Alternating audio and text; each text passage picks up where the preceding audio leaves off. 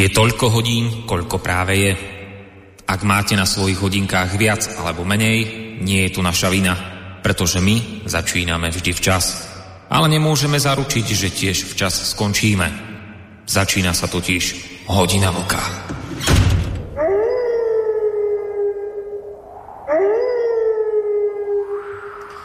Dobrý večer, vážení poslucháči. 7. mája, krátko po 20. hodine 30. minúte sa teda hlásime s ďalším dielom relácie Hodina Vlka, konkrétne s poradovým číslom 206.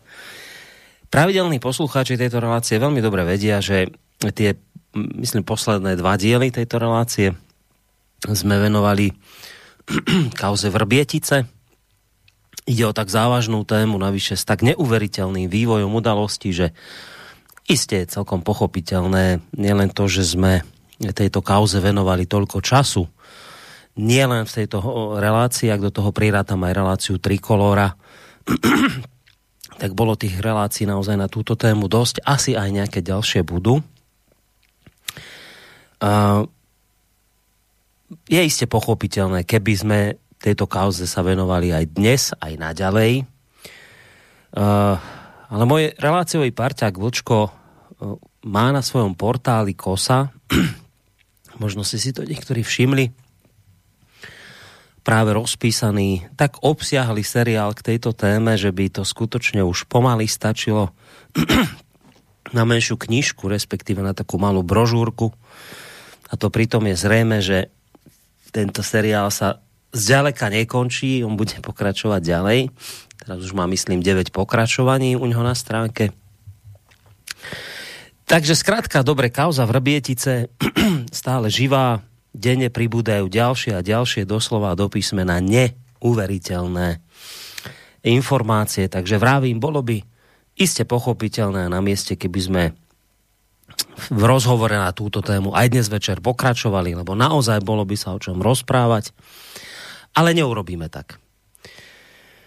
Neurobíme tak, pretože sme si povedali, že nášu a samozrejme aj tú vašu posluchačskú pozornosť predsa len dnes večer nasmerujeme iným smerom. Smerom, ktorý možno na prvý pohľad nie je taký výbušný ako sklad zbraní vo Vrbieticiach, ale zdanie by v tomto smere mohlo klamať.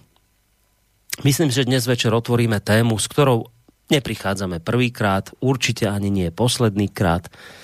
Tému, ktorá sa každého jedného z nás bytostne dotýka a ktorá bude mať dopad na život každého jedného z nás.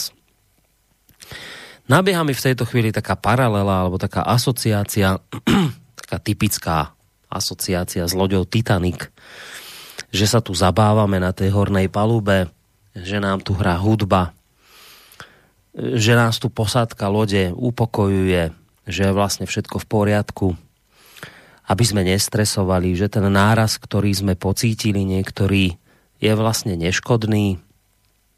No ale v skutočnosti je pravda taká, že sa nám sem vlastne do tej našej loďky už valia hektolitre vody. A potopenie toho nášho vraj nepotopiteľného plavidla, ktoré tu malo byť na väčšie časy a nikdy inak, je už vlastne skôr takou matematickou istotou. Len to ešte doteraz pre mnohých nie je také zrejmé, pretože veď sa predsa zabávame na tej najvyššej palube, koho by už len napadlo ísť sa pozrieť do toho podpalubia. Dosť bolo ale historických paralel. Poďme do súčasnosti. Mohol by som samozrejme teraz uviesť celé priehrštie veľa vravných príkladov z posledných dní, ktoré by nás, myslím, celkom presne nasmerovali k našej dnešnej téme. Ale ja pre potreby tohto môjho úvodu z celej tej plejády veľa, veľa vravných príkladov spomeniem len jeden. Tie ďalšie zrejme spomenieme v dnešnej relácii, takže poďme na ten, ktorý som si špeciálne pripravil do tejto relácii. Mnohí iste o ňom viete, Tí, ktorí nie, tak vás to možno prekvapí. Zacitujem z portálu denníka Štandard. Ak francúzski politici nedokážu zastaviť rozklad štátu, bude potrebný zásah armády, tvrdí 20 generálov vo výslužbe. Francúzsko podľa nich ohrozujú radikálni moslimovia, komunity na predmestiach a rôzne rozvratné sily. Dve desiatky francúzskych generálov vo výslužbe, 80 bývalých dôstojníkov a tisícka vojakov podpísali v týchto dňoch otvorený list a zaslali ho francúzskému prezidentovi Emmanuelovi Macronovi.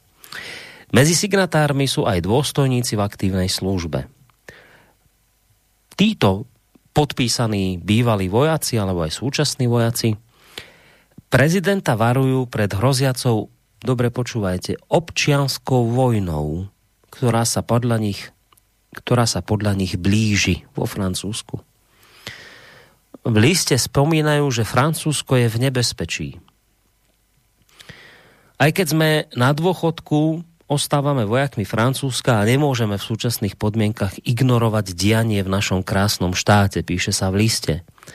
Signatári podotýkajú, že krajina galského kohúta sa drobí z dôvodu presadzovania ľavicových ideológií a islamizmu. Republiku podľa nich ohrozujú viaceré zhubné nebezpečenstva, doslova hovoria o hordách z predmestí, čím odkazujú na tamojšie populácie s migrantským pozadím. Celé predmestia sa podľa nich stávajú oblastiami, kde neplatia zákony či ústava republiky. Niektorí dnes hovoria o rasizme, pôvodnom obyvateľstve a dekolonizačných teóriách, ale skrz podobné výrazy chcú títo nenávistní fanatici vyvolať rasovú vojnu. Uvádza sa v liste. Obyvatelia problémových predmestí podľa nich, teda podľa tých vojakov, pohrdajú Francúzskom, jeho tradíciami aj kultúrou a chcú ho pripraviť o jeho históriu. Nebezpečenstvo rastie, násilnosti každým dňom pribúdajú. Kto by pred desiatimi rokmi povedal, že učiteľovi oceknú hlavu, keď vyjde zo svojej školy. Odkazuje list na incident z minulého roka, pri ktorom čečenský pristahovalec odrezal hlavu učiteľovi Samuelovi Petimu. Už nie času na váhanie, inak tento narastajúci chaos čoskoro ukončí občianská vojna a mŕtvi, za ktorých budete niesť zodpovednosť vy, sa budú počítať na tisíce dodávajú generáli s tým, že v prípade nečinnosti politikov má intervenovať armáda. Tvrdia, že majú veľkú podporu v radoch vojakov v aktívnej službe a podporia ktoréhokoľvek politika, ktorý sa bude starať o bezpečnosť národa. No aká bola reakcia Macronovej vlády na tento otvorený list? Nož vládni politici prirovnali tento list k pokusu o vojenský puč spred 60 rokov proti vtedajšiemu prezidentovi Charlesovi de Gaulleovi a volali okamžite po potrestaní vojakov zapojených do tejto celej záležitosti. Agentúry Harris Interactive, a teda táto agentúra nelenila, v podstate okamžite vykonala pre spravodajský kanál LCE prieskum nálad občanov. Na tento prieskum ukázal, že teda hoci vládni predstavitelia chcú týchto vojakov trestať a sú pobúrení otvoreným listom. Pokiaľ by sme sa pozerali na radových Francúzov, na občanov tejto krajiny, tak väčšina Francúzov podporuje týchto dôstojníkov a vojakov. Aby som bol presný, 58% Francúzov sympatizuje so signatármi tohto listu. Pokiaľ ide o udržanie poriadku vo Francúzsku, obyvatelia sú rozdelení, 49% opýtaných je za to, aby armáda zasiahla, a zaručila poriadok v krajine aj bez povolenia vlády. Rast násilia v krajine zase vníma obrovská väčšina až 84% respondentov. Hovorí, že vo Francúzsku je násilie na vzostupe. Skoro 3 štvrtiny populácie, 73% ľudí si myslí, že sa Francúzsko rozpadá. Ešte raz, 73% opýtaných si myslí, že sa Francúzsko rozpadá. Najviac s obsahom listu súhlasia pravicovo orientovaní Francúzi, z nich síce z 90% myslí, že v niektorých mestách krajiny neplatia zákony republiky. Podporu generálom vo výslužbe vyjadrila okrem iných aj starostka 7. obvodu Paríža, ktorá dodáva, čo sa píše v tom liste, je realita. Um, tu by som ešte rád spomenul jeden prieskum, podľa ktorého sa k pravicovým politickým názorom hlási čoraz viac voličov vo veľkých európskych štátoch. Väčšinovo sa proti migrácii a islamu vyslovujú voliči nielen vo Francúzsku, ale už aj v Taliansku, Nemecku a takisto aj v Spojenom kráľovstve. Približne 60% respondentov vo všetkých štyroch štátov, štátoch súhlasilo v prieskume s tvrdením, že v našom štáte je príliš veľa migrantov. No, mohol by som pokračovať, vážení poslucháči, ďalej a zasypávať vás ďalšími a ďalšími číslami a prieskumami a ďalšími podobnými príkladmi z dnešnej doby, ktoré jednoznačne poukazujú na to, že v tom našom na tom našom demokratickom Titaniku máme už obrovskú dieru. A keď už spomínam ten Titanic a to ubezpečovanie posádky smerom k nám pasažierom, že sa prečo nič nedeje, nestresujte, hudba hrá, tak sa zabávajte, tancujte.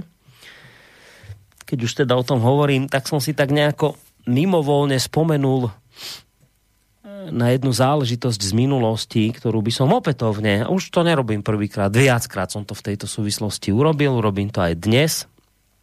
Opätovne by som si práve v súvislosti s týmto otvoreným listom francúzských generálov a vojakov, tak práve v tejto súvislosti by som si opätovne rád zaspomínal na slova jedného z takýchto členov posádky nášho Titaniku menom, menom Andrej Kiska, ktorý nám v roku 2015 v stave, keď ešte bol, alebo teda v čase, keď bol ešte prezidentom Slovenskej republiky, okrem iného na tému migrácia povedal toto. Hovorím o skutočných utečencoch, hovorím o ľuďoch, ktorých utrpenie si často ani nedokážeme predstaviť. Hovorím o ľuďoch, ktorým ide aj o život. Hovorilo sa u nás v posledných mesiacoch aj o tom, či sme schopní a ochotní prijať týchto ľudí, alebo či si v protiklade s tým zachováme bezpečnosť. V takomto protiklade však otázka nestála a nestojí, lebo takýto počet ľudí, utekajúcich pred vojnou a násilím, ktorých by sme u nás prichýlili, nemôže rozvrátiť našu vnútornú bezpečnosť. Prestaňme sa teda, prosím, strašiť. Často sa tiež tvrdí, že prijatie niekoľko sto alebo niekoľko tisíc mužov, žien a detí aj z iných kultúr ohrozí alebo dokonca rozloží naše hodnoty a náš spôsob života. Som presvedčený, že našu krajinu nemôže ohroziť priateľ ľudí, ktorí by predstavovali niekoľko stotín percenta našej populácie. Tak, toľko Andrej Kiska, slovenský prezident, bývalý z roku 2015, ktorý nám odkazoval, aby sme sa nestrašili a s úsmevom praví, že je presvedčený, že nám nič nehrozí. Francúzsko je samozrejme mnoho odlišné od Slovenska a iste má téma migrácie vo Francúzsku na rozdiel od Slovenska veľmi silný historický kontext. Ale som si istý tým, že aj vo Francúzsku sa spočiatku objavovali kadejakí kiskovia, ktorí všetkých naokolo upokojovali a presviečali, že migranti nemôžu nejakým spôsobom ohroziť demokraciu, veď predsa nikto nezbavil tamojšie bezpečnostné služby povinnosti okamžite konať, ak by sa objavili čo len náznaky nejakého odporu alebo snad neochoty migrantov prijať demokratické hodnoty krajiny, v ktorej aktuálne žijú. No aká je situácia po rokoch vo Francúzsku? Myslím, že celkom presne to opísali spomínaní francúzski generáli a vojaci. Um, ak po týchto mojich úvodných slovách a po slovách bývalého prezidenta Kisku ste, vážení poslucháči, nadobudli pocit, že a to tak typujete, že teda tá dnešná hodina vlka bude o migrácii, no tak mm, asi presná odpoveď správna by bola, že ani veľmi nie, respektíve áno aj, ale nie len. Že stále ešte vlastne nevieme, o čom sa dnes večer ideme zhovárať. No, e, túto celkom dobrú, dobrú e, takú, taký návod na to, že o čom sa tu dnes budeme rozprávať, dáva vlastne môj parťák Vlčko, ktorého samozrejme o malú chvíľku privítam, ktorý vraví, že a budem ho teraz citovať z tej jeho stránky, že o čom to vlastne dnes večer bude, hovorí o naší současné západní demokracii, o jejím stavu, respektíve rozpadu a o tom, co z toho vyplývá. Veľmi sa obávam, že sa ovšem nakonec opäť dostaneme do patologické pitevny inými dveřmi. Co vy na to zapojíte sa? Pýta sa vás môj parťák Vlčkov v uputávke k dnešnému večeru, z ktorej je teda očividné, že ak by som mal pokračovať v príklade s tým Titanikom, tak tá migrácia a vôbec ten otvorený list generálov francúzskych, ktoré som tu spomínal v úvode relácie, to je len akoby jeden z tých ľadovcov, do ktorého naša západná demokratická loď narazila. Tých ľadovcov je ale v mori, v ktorom sa plavíme podstatne viac. Narážame do nich a je zrejme, že každý jeden takýto nárast zväčšuje tú dieru, dieru, ktorou sa nám dnu do tej našej lode válí voda. To tak o tomto by sme sa chceli dnes porozprávať. To bude znieť tak šokujúco o zániku demokracie, toho nášho západného liberálneho typu, o limitoch, na ktoré sme narazili a či sme na ne narazili a či nie.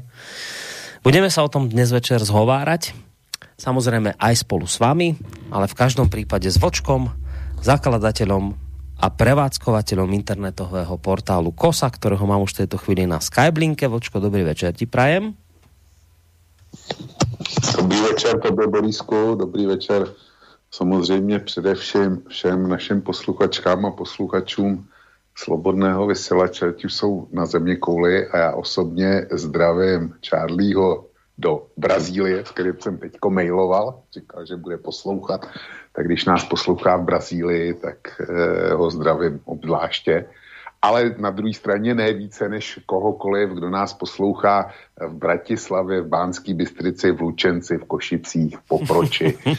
je úplně jedno kde, nebo, nebo v Čechách ve Velkých Losinách, Praze, eh, v Budějovicích. Aj v Německu, dále, aj v Německu. Aj ty, čo A v Německu, samozřejmě. V Německu. No. Tam, máme, tam máme jednoho speciálního kamaráda a několik, několik velkých přátel, třeba v Erfurtu, tam, tam zdravím taky. Ano, dneska to, dneska to nebude o migraci. Primárně teda rozhodně ne, to nám poslouží, nebo už posloužilo jako, dejme tomu, jeden z markantů toho, s čím dnes e, vlastně, nebo na co dnes umírá e, ten systém, který my tady máme, v kterým žijeme. A ona je otázka, jestli to je ještě demokracie, nebo už je to jenom liberální a to demokracie už, už vůbec zemřelo a e, jak si tohle bude tématem, nikoli v teda migrace. Ti, kteří už teďko e, žhaví klávesnice a chtějí, e, chtějí jak si diskutovat na téma migrace, tak já neříkám, že to je úplně špatně, ale není to to hlavní téma. A dobre, že spomínaš to žhavenie tých e-mailov a tých drátov, na ktoré by povedzme prípadne chceli telefonovať. Jednak preto, lebo Žiada sa mi povedať aj tie technické údaje a teda, e, ak budete mať chuť mailovať, tak smelo do toho na adrese studiozavinačslobodnyvysielac.sk alebo cez našu internetovú stránku, keď si kliknete na zelené tlačidlo otázka do štúdia. Ak radšej telefonujete, tak samozrejme môžete aj týmto spôsobom zasiahnuť do tejto diskusie 048 381 0101 to sú tie technické informácie, ktoré teda ešte doplním tým, že vám nerušené počúvanie tejto relácie praje aj Boris Koroni z bansko štúdia.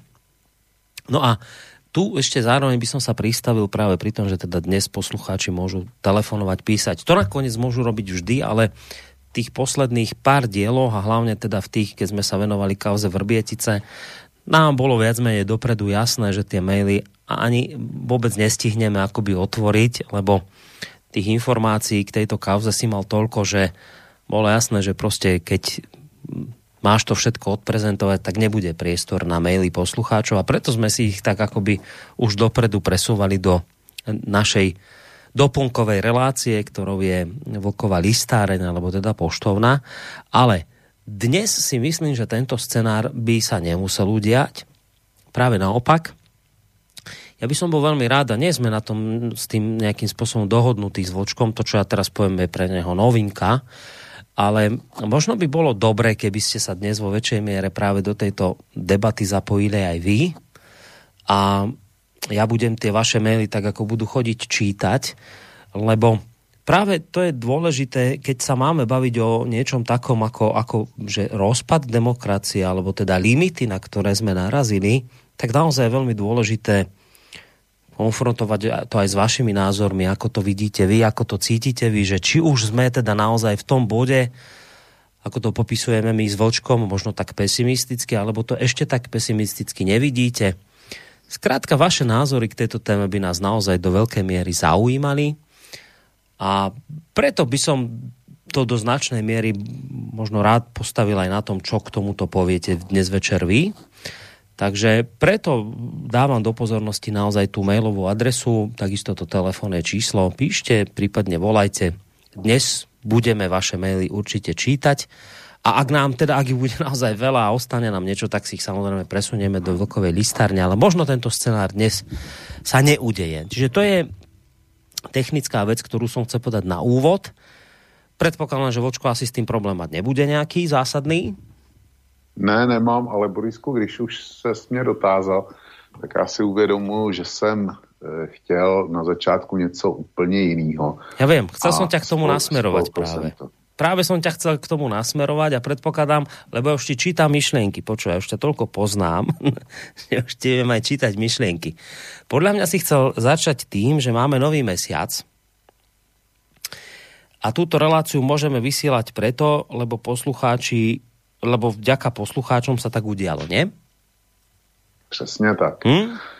Protože když jsem před 14 dny, 14 dny eh, dělal upoutávku na eh, hodinu vlka, která se tehdy vysílala, tak samozřejmě já vždycky a v podstatě každý den kontroluju tvůj e, finanční tachometr. To je ukazatel kolik se vyzbíralo, který ty zveřejňuješ na, na stránkách Slobodného vysílača.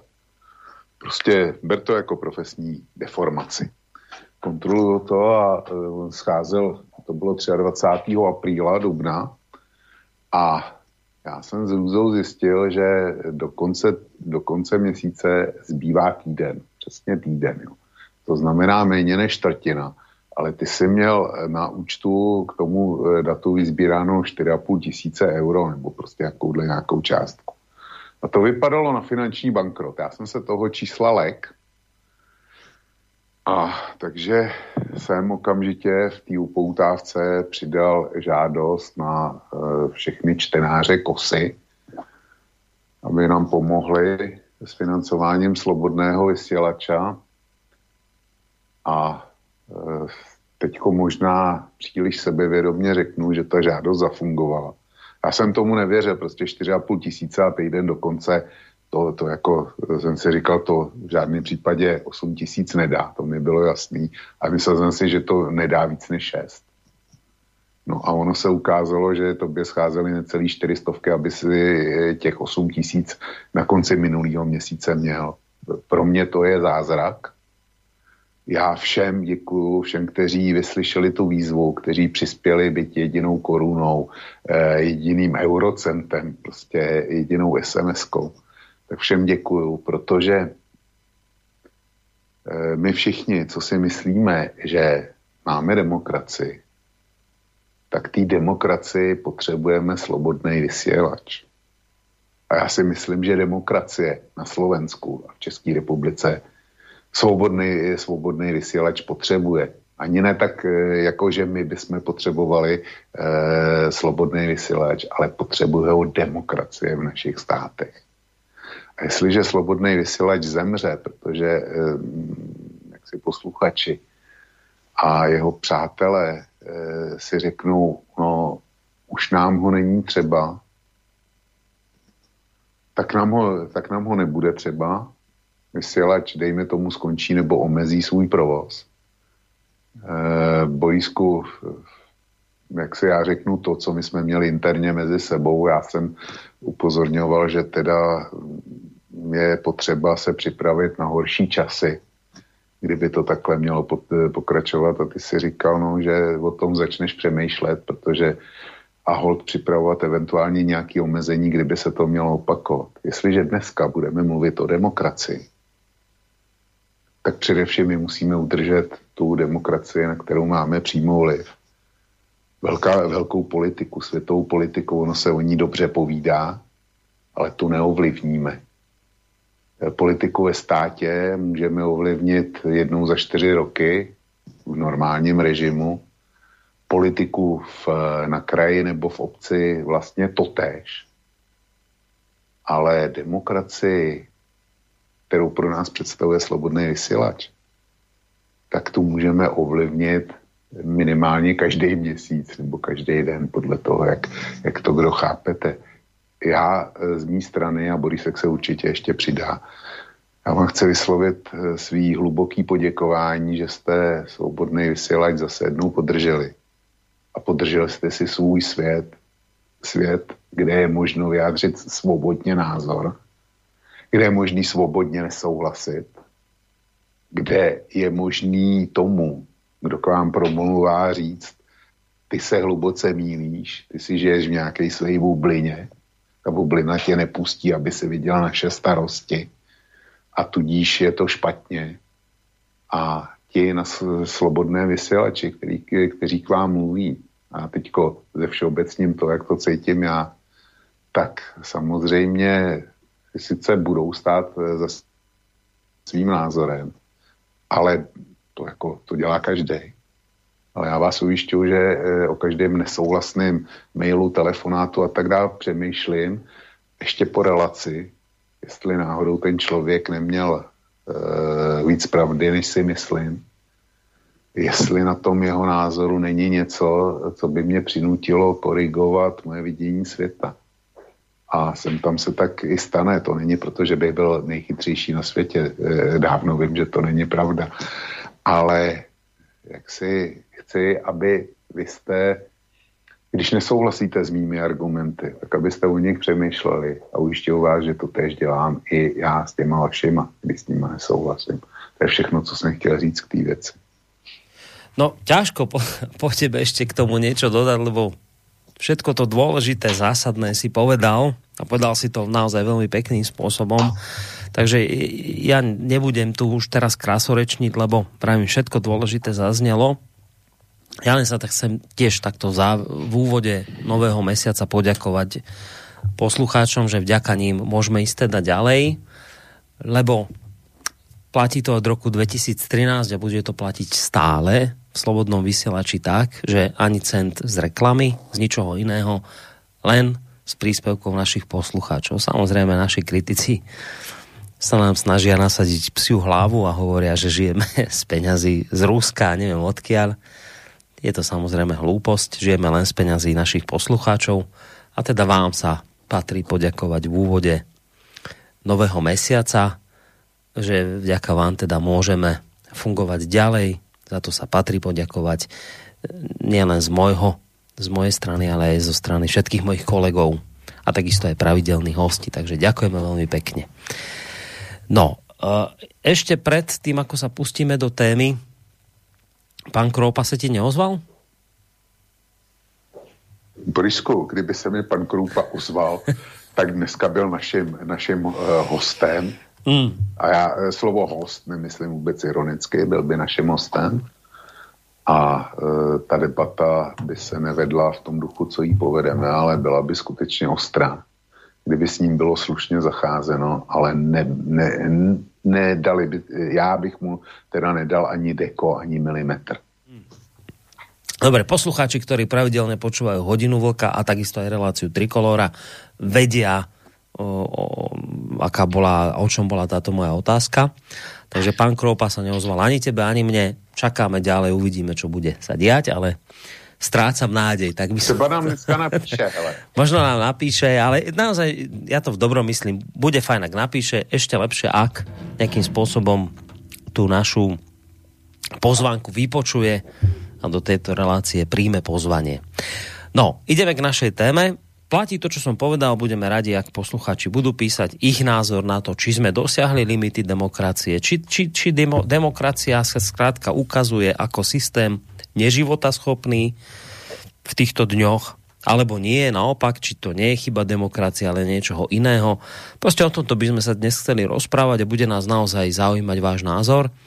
čiže maily, ktoré napíšete, budeme dnes určite čítať. Ak aj budete telefonovať, samozrejme telefóny budem dvíhať, kontakty poznáte. Limity demokracie, tak znie téma dnešnej relácie. My očividne s Vočkom asi máme ten názor, ten dojem, inak by sme s touto témou neprichádzali, že tie udalosti posledných dní, posledných týždňov, mesiacov či dokonca rokov akoby celkom jednoznačne ukazujú a dokazujú, že, že narážame na nejaké limity demokracie a že to začína byť nejako, tak, že ako keby stále viac a viac zrejme a zjavné.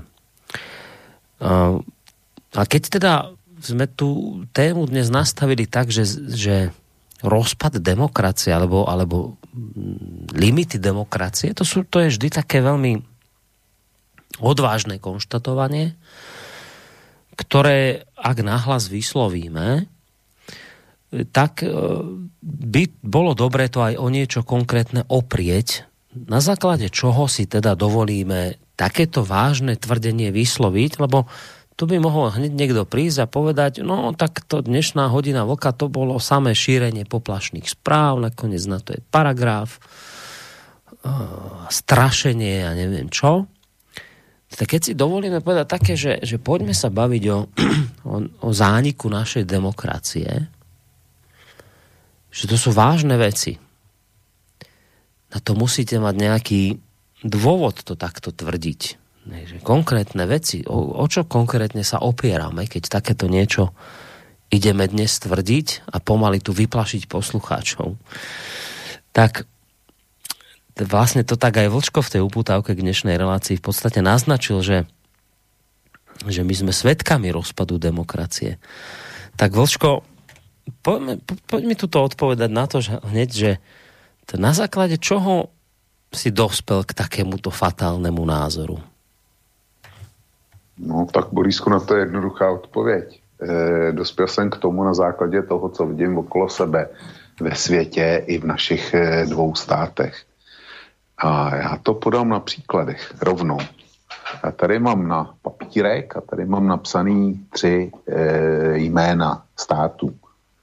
Na prvním místě Izrael, na druhém místě Spojené státy a na třetím místě Francie.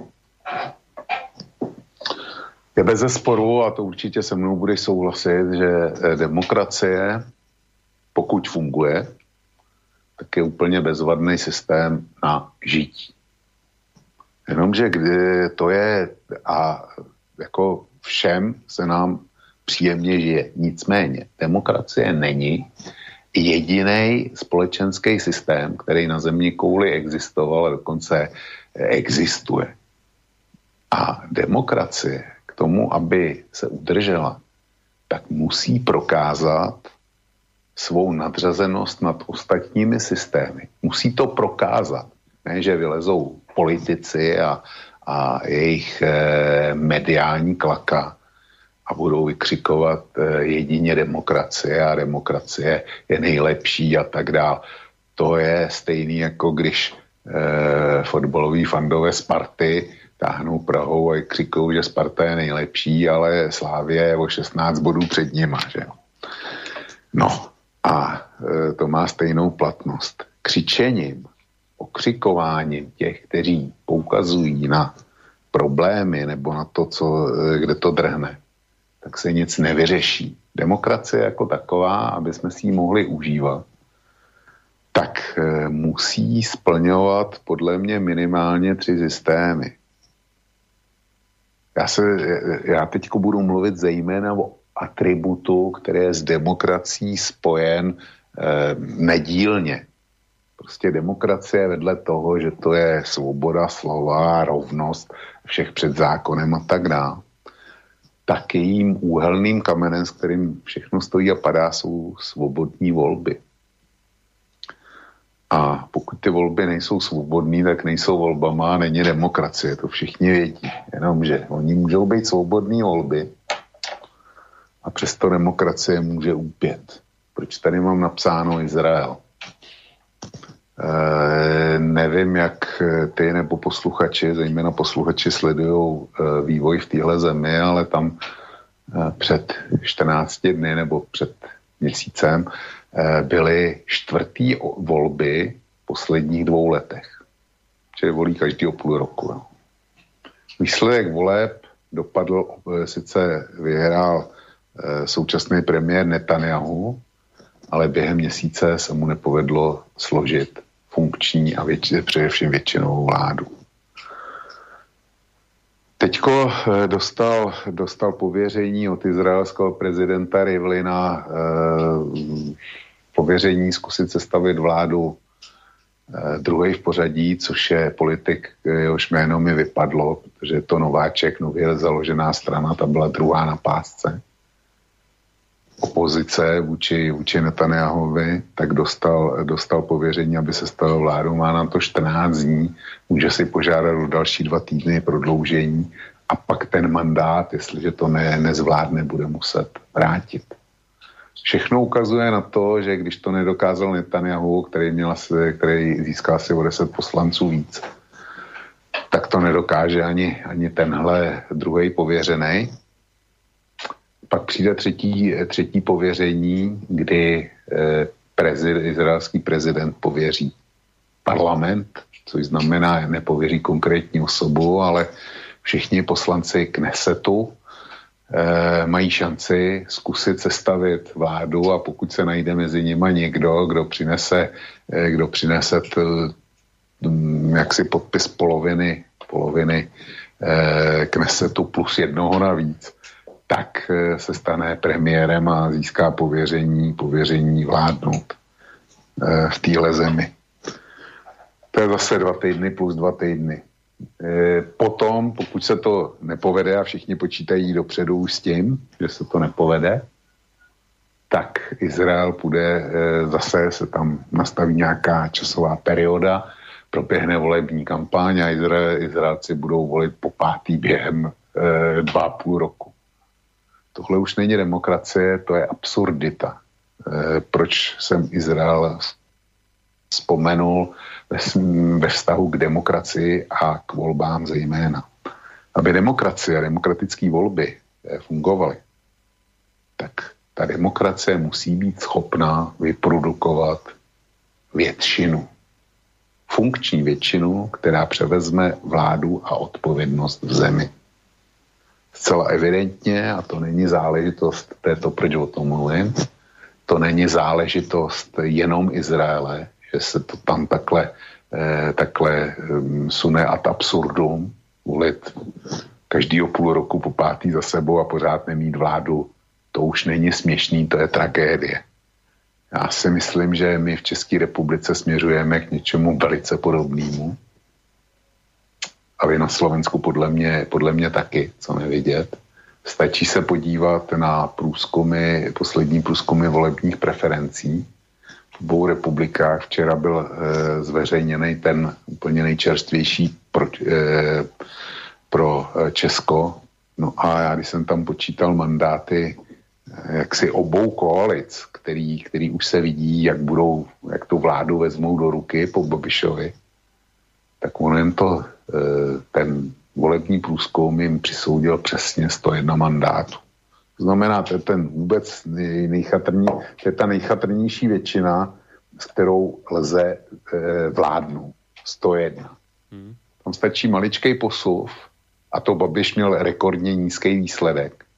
Tam stačí maličký posuv, kdy Babiš začne maličko přibírat ta koalice mít prostě 101 nebude. Já jsem tohle, na, na tohle upozorňoval, to jsem ten, to jsem ten eh, průzkum ještě neznal eh, v trikoloře, že ti, pokud někdo plánoval eh, kauzu Vrbětice, tu větev s Hamáčkem na vyřazení sociální demokracie, a mohl to plánovat e, nikoli v Babiš, ale, ale e, pokud v tom má někdo prsty. A je to manipulace před volbama České republice a hraje si na to, že vyřadí socdem e, jako z parlamentu a získá její, její hlasy a pomůže mu to sestavit e, vládu a vládnout, tak pravý opak je pravdou, protože podle toho průzkumu by eh, socialisti dostali asi 14 mandátů.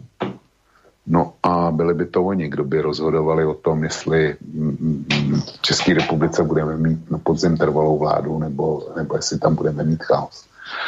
Průzkumy u vás na Slovensku. Když se podíváš na to, co je, tak e, tam strany současné vládní koalice a, a ti, kteří jsou v opozici, tak to je, to je velmi podobný. A pokud by hlasu trošku klesly preference, dejme tomu je prospěch Roberta Fica, no tak tam žádná opět rozumná vládní většina nepůjde se stavit. Jo. A takhle je to skoro všude výjimkou z toho, e, respektive e, v tom světě, který my známe a který je nám blízký, kterýmu se chceme e, blížit, to znamená, dejme tomu svět Evropské unie, tak ono, ono je to skoro ve všech e, státech. V Dánsku menšinová vláda, v Holandsku byly teďko volby, Mark Rutte sice vyhrál, ale má, e, má obrovský problémy, jestli vůbec se staví vládu. V Itálii je to, je to to samý. Macron e, ten e, obrovsky ztratil a myslím si, že e, se vůbec netěší na příští volby.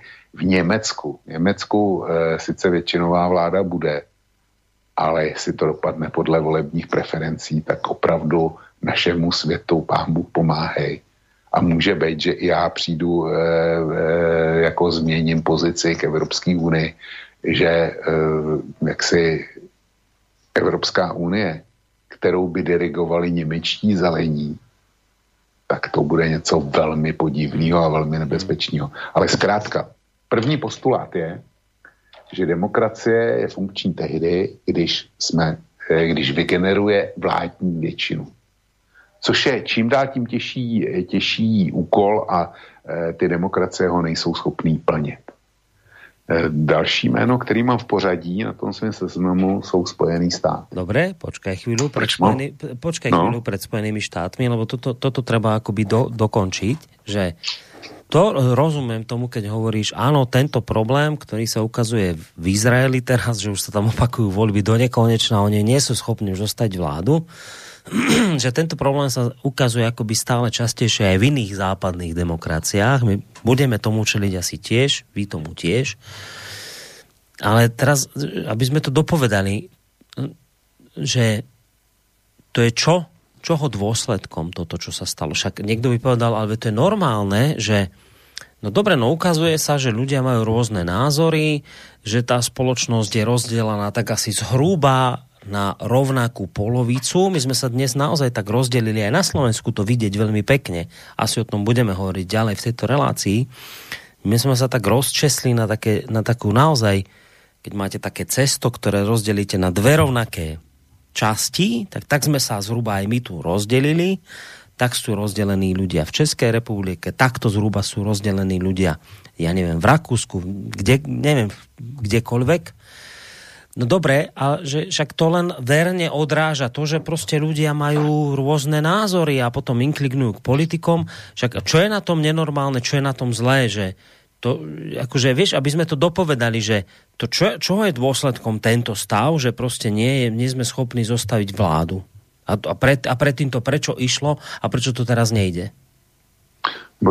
Eh, já bych tě poprosil, abych mohl jet podle svýho, Dobre. Podle, podle těch tří, tří jmén, ono to na konci vyjde. Jo. Dobre. Mám tady Dobre. Izrael, jsem pojednal, chci pojednat Spojený státy a Francii. Tak, eh, proč mám napsaný Spojený státy? Já jsem řekl, že eh, podmínkou funkčno, funkčnosti demokracie je najít eh, vlády schopnou většinu. Vypadá to, že to, je, to se stává neřešitelným problémem. Teď mám e, Spojené státy a to tady mám proto, že když se podíváš na vládu prezidenta Trumpa a v podstatě i na vládu Joe Bidena, ale tam to zatím, zatím tolik není vidět, tak zjistíš, že nefunguje akceptace poražené strany eh, jak si eh, neakceptují demokratický pravidla, ta poražená strana, která eh, by měla uznat vítěze a jeho právo vládnout. A to je, to je další problém. Podívej se na to, co se u vás máte referendum A já neříkám, že to referendum je špatně, je ve vašem ústav, ústavním pořádku a když tam je, tak eh, jak si občané mají právo ho použít. Ale chtějí ho použít proto, že nepřijali minimálně podstatná část, nepřijala e, současnou vládu, především Igora Matoviče, ale ještě líp je to vidět ve Spojených státech. Tam prostě Donald Trump vládl, volby vyhrál, ale polovina společnosti byla těžce proti a, a především veškerá média, nebo skoro veškerá média, byly, byly proti. Což je, což je obrovský problém a je to faul na demokracii. Vítěz má právo vládnout. A ne, že proti němu je čtyři roky vedená naprosto nenávistná, šílená a, a většinově prolohaná kampaň. Jenom proto, že se současný mediokracii nelíbí. Čili my už, eh, když to schrnu s prvním bodem, my máme demokracii, která není schopná e, sestavit e, nebo stále častěji a hůře, e, stále častěji má problém s tím, aby dala dohromady nějakou většinu. A když tu většinu dohromady dá, tak ti poražení neuznají a dělají vše, všechno proto, aby vládu svrhli. O tom přece není, není demokracie, svrhávat vlády. Jo to, to jako nemůže, stát nemůže fungovat. A teď se chci dostat k té Francii a tím odpovím na to, kde se to, kde se to rodí, kde se to vzalo. Dalším a podle mě třetím, eh, třetím rozhodujícím předpokladem pro to, aby demokracie fungovala, je, že ti, kteří dostanou pověření vládnout, tak jsou schopni efektivně v tom čase, který na vládnutí mají mezi volbama, jsou schopni vyřešit zásadní problémy společnosti. A tady máš mou odpověď na to, na co jsi se ptal. Já to, já to rozvedu na tom, na tom příkladu té Francie. Ti generálové, jak si uváděl, a v podstatě si mi vzal e, to, co jsem měl připravený, ale to je v pořádku, tak e, ti generálové vyjádřili pocity většinového francouze.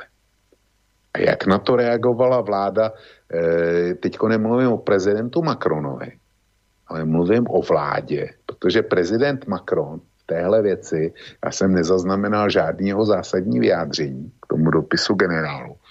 Macron prostě mlčel.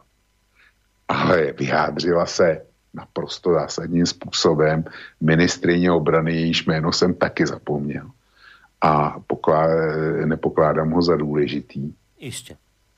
Protože ta si zřejmě s odpuštěním pleté vařečku a koště s tankem, jo. S tankem a s letadlem.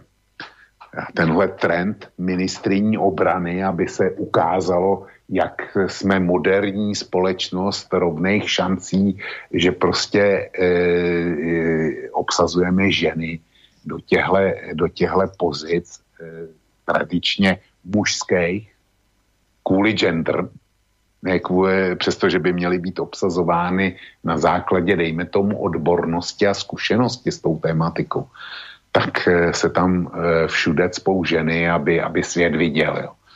No a ta dáma e, osvědčila to, co e, ten despekt, který, který jsem právě vyjádřil tím, že prohlásila zcela rigorózně, že to nezůstane bez důsledků, ten dopis francouzských generálů, že ti, kteří jsou penzionováni, tak budou jednak zbaveni hodností a budou zbaveni penzí. Ti, kteří jsou v aktivní službě a přihlásili se k tomu, budou identifikováni, takže budou postaveni před vojenský soud. Ta dáma není ochotná zkoumat, jestli na tom eh, dopise něco je, jestli je potřeba ho vzít vážně, jestli to je upozornění na eh, naprosto fatální problém francouzské společnosti, ale ta dáma chce trestat. Ta dáma chce jednoznačně trestat za podpory e, určitého politického spektra a samozřejmě za podpory opět většiny médií. Takže ti generálové poukazují na problém, který ve Francii řadu desítek let nazrával. Nebyl řešen. Nikdo, nikdo ho neřešil. Eh, když se, když eh, teroristi vystříleli Charlie Hebdo, když vystříleli Bataclan, když popravili několik knězů v různých kostelích, když uřízli tomu e, středoškolskému učiteli Patimu hlavu na ulici a tak dál a tak dál, když vnis, vnis vzal e, ten Tunisan nákladák a rozjel se tam na promenádu a zabil několik desítek lidí, tak všichni politici pochodovali ruku v ruce a vyjadřovali eh, hlubokou lítost a především razili ty, ty známý hesla o tom, že demokracii se rozvracet nedáme a že eh, demokracii budeme chránit a nepodlehne žádnému teroru. Ale opakovaný eh, konflikty nebo eh, v podstatě projevy občanské války na pařížských předměstích kdy tlupy mladistvých tam zapalujou, eh, prostě provádí násilný eh, činy, to není záležitost, která by se rodila, eh, dejme tomu náhodně. To je systémové jev a je opakovaný. Čili z toho je vidět, že Francie naprosto nezvládla eh, politiku přistěhovalectví. A byly, tady, byly časy ve Francii, kdy měli, já nevím, eh, kdy byli v pozici, o níž mluvil váš prezident Kiska. Přece pár migrantů s rodinama nemůže změnit náš názor a nemůže rozvrátit eh, náš životní styl a, a naší civilizaci. To, to má Kiska pravdu, jenomže ono nezůstalo při pár desítkách rodin nebo pár stově, stovek rodin, Dneska je Francie nejvíce eh, islamizovaná země západní Evropy a ti generálové v jiné formě řekli v podstatě eh, totéž, co řekl eh, nově přijatý zákon o, o radikálních náboženstvích. On se to jmenuje jinak, který přijalo francouzský národní schromáždění a který svým způsobem inicioval prezident Macron ten, ten zákon je e, prioritně zaměřený proti radikálnímu islamismu. Proti tomu se vyslovili i e, generálové. Ten zákon říká radikální e, mešity a radikální kazatele omezíme a tak dál a tak dál. E, Marie Le Pen se to zdá málo e, levýmu křídlu, e, takovým těm extrémním socialistům, jim se to zdá příliš a příliš. Takže já tady říkám, na příkladu Francie vidíme, že demokracie v současné podobě a především v té liberální není prostě schopná řešit tyhle zásadní problémy. A e, viděli jsme to konec konců i v covidu. Čína, kde to všechno začalo, tak e, Čína má naprosto směšní čísla nakažených směšný čísla zemřelých, jakkoliv je to asi 70 tisíc. Ale když to vezmeš celkovou populací, tak je to, tak je to naprosto směšný. A aby bylo jasno, já tady nepropaguju čínský model. Nicméně, když srovnáme, a nechtěl bych v něm žít, to říkám, to říkám naprosto na rovinu, ale dřív nebo později si nutně obyvatelstvo v nadkritickém množství e, všimne toho, že Čína, ač tam ta pandémie začala, takže na většině území dokázala udržet ekonomiku, dokázala udržet společenský život, eh, dokázala udržet eh, mezilidský kontakty, dokázala udržet kulturu. Zatímco my jsme tady prožili opakované lockdowny a s daleko horším výsledkem. Čína kvartální růst hospodářství 18,3%. My v České republice, podle poslední prognózy eh, České národní banky ze včerejška, tak budeme rádi, když na konci roku budeme mít celkový růst 1,2%. A oni mají 18% za, za kvartál. Čili my se píšníme tím, jak jsme otevřený, jak tady každý všechno může, jak tady každý má všechny práva. Ale na druhé straně máme daleko víc mrtvých a to, to nesrovnatelně, nesrovnatelně víc. a hospodářství, který je někde v kolapsu, aby jsme to vůbec nějak udrželi, tak jsme se všichni obrovsky zadlužili. Čína nějaký ekonomický programy dala taky, ale je to, je to ve srovnání s tím, co investoval do, do té covidové ekonomiky západní svět, tak je to zlomek. A ty peníze nám samozřejmě na, vydaný na covidovou ekonomiku budou hrozně chybět v budoucnu. Eh, vy na Slovensku jste tuším na 60% eh, dluhového zatížení vůči HDP. A zatím, eh, zatím vás to nemusí trápit, protože jednak je to číslo, který vám v podstatě celá Evropská unie může závidět. A navíc jsou prostě brutálně nízký úrokový sazby, takže když jsem se koukal naposled, tak financování slovenského dluhu, Borisko, a teď dobře poslouchej, funguje tak, že na desetiletých dluhopisech vy jste financovaný za minus 0,15%. Jo? To znamená, že když vám někdo půjčí milion, tak vy mu vrátíte o 150 euro, jestli to dobře počítá, míň při splatnosti. A to samu, a v čom samu to oplatí? Tomu, no, protože, po, požičiava. Protože kdyby to měl kdyby to měl v bance, ve většině bank, eh, který eh, jsou v, eh, v zemích eurozóny, No tak kdyby tam ten milion nechal ležet, tak by mu ty banky vzali víc, protože jsou Aha, Čiže takto sa mu to ešte stále viacej oplatí, aj, v tom, aj pri tom mínusovom. Jo, tak, takže hmm. se mu to vyplatí a, a kdyby to, kdy, pokud se jedná o instituce typu banka, tak kdyby to dali k Evropské centrální bance, tak eh, ta by těm bankám sebrala taky víc. Takže eh, když už musí někdo generovat ztrátu, jako banky s přebytečnými penězma, no tak si radši koupí slovenský dluhopisy, že jo protože tam, eh, tam nestratí skoro nic a mají, mají to v podstatě jednak je Česká republika, to je na tom hůř, náš desetiletý dluhopis eh, byl kotovaný na 1,98%. Jo. Takže my platíme skoro 2% tomu, kdo nám půjčí, ale vám platí 0,15 ten, eh, od koho vy si ty peníze vezmete. Čili tohle je absurdita.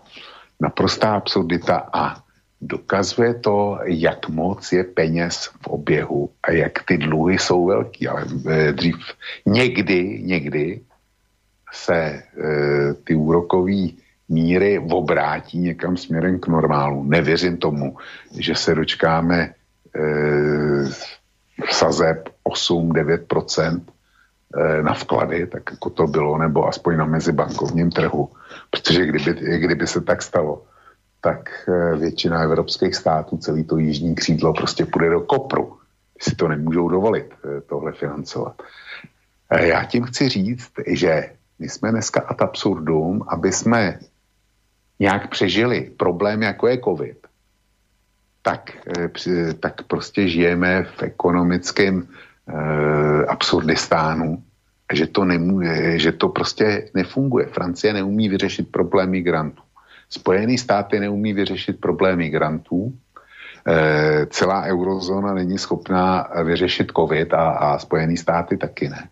Ale my budeme řešit LBGT. Nám nejví, největší starost dělá zelená ekonomika. E, e, nám největší starost dělá gender a rovnost, ta potřeba té přehnané rovnosti. Čili co tím chci říct? Že demokracie je podle mě v krizi proto, že nedokáže řešit ty, ty explicitní existující problémy eh, vět, většího charakteru, s kterými jsme denně konfrontováni. A místo toho jsou nám předkládány problémy nový, víceméně umělý. Já neříkám, že, eh, že klimatické změny eh, není, nejsou, nejsou prostě gigantický problém. Jsou. Nepochybně jsou, ale měli bychom e, především vyřešit to, co vyřešit můžeme. Já nevěřím tomu, že slábnutí golfského proudu, e, jak mě upozornila žena, včera četla nějaký článek a přišla, přišla vyděšená, že golfský proud podle, no. podle e, pozorování nějaký vědecký skupiny oslabil o 15%. Což je samozřejmě asi, asi gigantický problém pro počasí v Evropě. Ale tohle vyřešit určitě teda nedokážeme. Ale jako problém migrantů, tak aby minimálně se nezhoršoval, aby se začal řešit, tak to je v našem bytostném zájmu, že bychom to měli udělat co nejrychleji. Ty francouzský generálové samozřejmě mají pravdu. Jenomže, jestli v Německu přijdou k moci zelený, tak tlak na přerozdělování eh, dalších a dalších migrantů přicházejících do Evropy, ty nebudou řešit, jak to zastavit. Ty budou vytvářet tlak na Slovensko, na Českou republiku, aby, jsme, eh, aby byly povinný kvóty. Aby jsme se někdy výhledově ze začátku by to neplatilo. Ale tak, aby jsme se výhledově zřejmě asi přiblížili té Francii dneska. A to je to, kde, kde, eh, kde demokracie selhává, kde jsou ty problémy, že, že už eh, voliči nedokážou vygenerovat většinu. Je to proto, že nevěří svým elitám, nevěří, že ty elity jsou schopný řešit problémy, které tady jsou a které je trápí. Nevěří, nevěří tomu, že jim vůbec, vůbec naslouchají. A e, ty si často teďko v poslední době vzpomínal generála Pavla v situaci s Vrběticema, kdy říkal, musíte věřit autoritám. No proboha, proč bychom měli věřit autoritám? Když kam se podívám, ty, ty autority selhávají. To není chyba demokracie. Já neříkám, že, že demokracie je o tom, že budou selhávat elity. Elity tady, eh, dejme tomu, posledních sto let té demokracie, když se odmyslíme chyby, které vedly k obou světovým válkám, tak když se odmyslíme tohle, nebo chyby, které vedly, vedly k velké krizi 30. let, tak demokracie tady obstála v podstatě až eh, do milénia ale od roku 2000 mi to připadá, že se všichni takzvaní demokrati úplně zbláznili a přišli s tématama, které jsou z části umělý a z části e, jsou mimo e, kompetenci jakýkoliv vlády. Jo. Takže tady máš mou odpověď. Dobré, ty si vlastne identifikoval ako také tri základné problémy, aby som to zhrnul. Dal si tri príklady. Začal si Izraelom, kde vlastne sa ukazuje, že tá dnešná demokracia už nie je schopná vygenerovať väčšinu.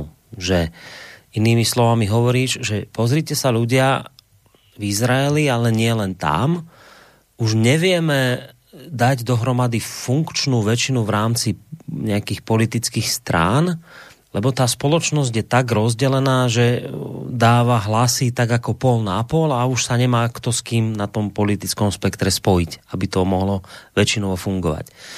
Potom druhý príklad si dal tie Spojené štáty americké, kde si hovoril o tom, že že porazený nie je ochotný rešpektovať e, to, že bol porazený a že, že jednoducho nerešpektuje vý, ako výsledky volieb No a potom si dal ten posledný príklad takoby takej choroby demokracie, to Francúzsko, kde vlastne hovoríš, že no pozrite ľudia, že čo sa deje, keď nejakému učiteľovi vo Francúzsku odrezali hlavu, tak spoločnosť sa búrila, ale nejako to tie médiá s tými politikmi nejak udupali, keď sa strieľalo v Charlie Hebdo, tak tiež mala tá spoločnosť francúzska nejaký názor, ktorý bublal na povrch a, ne, a zase sa to nejako tak zašmondrchalo, čiže akože ďalšia choroba tej demokracie, že, že, že, že politici ako keby nie sú nútení rešpektovať vôľu väčšiny. Tak som to pochopil. No a teraz... No, pochopil to správne. No, dobre, však to my tu zažívame, teraz začnem od toho tretieho bodu. Áno, to my tu zažívame na Slovensku dnes a denne. Budem hovoriť len za Slovensko. Keď sa tu robia nejaké napríklad v prieskume verejnej mienky, kde sa ľudí pýtajú, že počujete ľudia, a čo vy by ste vlastne chceli v tej geopolitike? Chcete byť na západ, alebo chcete byť na východ? Tak väčšinovo ľudia hovoria, že viete čo, tak my by sme tak radi boli taký most my nechceme ani na východ, ani na západ, my skôr tak radšej v strede. A keď už sa teda veľmi pýtate, tak potom asi skôr ten východ, však teraz vyšiel aj nejaký prieskum, kde väčšina ľudí hodnotí Spojené štáty ako väčšie nebezpečenstvo než ako Rusko. Ale keď sa pozrieš na tých politikov, tak naozaj to vôbec tomu tak nenasvedčuje, že by oni mali chuť vypočuť ten väčšinový názor a tým sa riadiť. My tu práve počúvame v, v, v, v príkrom rozpore s tým, čo si praje väčšina, e, tak nám naši politici hovoria, že nie, nie, nie, že, že, že žiaden most tu neexistuje, my máme príklon k západu, my sme proatlantická spoločnosť a, a všetky teraz prídu tie veci, tie frázy, ktoré oni majú. A je očividné a zrejmé, že sa tu naozaj, to je naozaj choroba je to demokracie, že sa naozaj prestala rešpektovať vôľa väčšiny. Vidíme to, v, v geopolitike to vidieť veľmi dobre. Že bez ohľadu na to, čo si väčšina myslí, či máme ísť na západ alebo na východ, nejak názorovo, alebo teda byť v strede ako most, to rovno povie Korčok, minister, e, americký minister zahraničných vecí Slovenskej republiky s americkým ministrom obrany e, Slovenskej republiky pánom Naďom, že žiaden most my nie sme, mosty sa prvé vyhadzujú v konfliktoch do povetria, čiže my žiadny most nie sme a bez ohľadu na to, čo si vy ako väčšinová spoločnosť myslíte, my vieme, že sme na západe a túto línu budeme raziť. Čiže áno, áno, toto je jedna z vecí, ktorá sa naozaj deje, že, že politici nerešpektujú vôľu väčšinu, väčšiny, tak ako tí Francúzi, že oni naozaj, tí politici, dovolím si povedať aj tie mimovládky tamojšie a aj tie médiá proste prehliadali to, že jednoducho tí ľudia cítia nejaký strach z tých migrantov, že sa proste niečo deje, že, že on teraz povie väčšina francúzskej spoločnosti, že naozaj my to tak cítime, že nám tu narástla kriminalita, teraz, že, že zbytočne vy to rozprávate, my politici vieme, že nie, alebo my vieme, že multikulturalizmus funguje. Čiže áno, áno, opakujem, toto je akoby naozaj choroba spoločnosti dnešnej demokratickej, že sa nerešpektuje vôľa väčšiny. To je základný atribút demokracie, že sa musí rešpektovať vôľa väčšiny, samozrejme prihľadať na menšiny, ich práva, ale, ale že väčšinový názor musí byť posvetný. Toto sa, toto sa nejakým spôsobom obišlo. Ale, ale, teraz sa dostávam k tomu bodu číslo 1, kde vravíš, že že no, choroba je tá, že my tu nevieme zložiť akoby tú základnú, tú, tú, tú, tú väčšinu, ktorá potom bude môcť vládnuť. No ale ako to, no, no dobre, ale však to, že niekto nerešpektuje vôľu väčšiny, to je samozrejme zlé, to je chyba. To, to je vec, ktorú si musíme povedať. Ale ako to nejakým spôsobom súvisí s tým, že my nie sme schopní dať väčšinu dokopy? E, však, však to by malo byť normálne demokratické, že nie sme schopní dať väčšinu dokopy. Čo s tým my môžeme urobiť, Vočko? Že nám sa proste tá spoločnosť no proste rozčesla na polovicu, že tu máš 50 na 50. Keď to mám povedať jednoducho, nebude to tak celkom sedieť, ale nech to je také plastické. No tak máš tu polovicu liberálov a máš tu polovicu konzervatívcov. No tak čo, no a čo je na tom nedemokratické, že sa to nedá dať dokopy? Veď to nemá nič spoločné s, s tým, že by naša demokracia upadala, alebo áno? Borisku, já jsem se asi nevyjádřil dost přesně. Já jsem neříkal, že není demokratický, když se prostě nevytvoří vládní většina. Já jsem říkal, že demokracie nemůže fungovat tehdy, když dlouhodobě se ta vládní většina nevytvoří. Já jsem mluvil o demokracii, ty mluvíš o demokratickém procesu. Jo. A to jsou, to jsou dvě různé věci.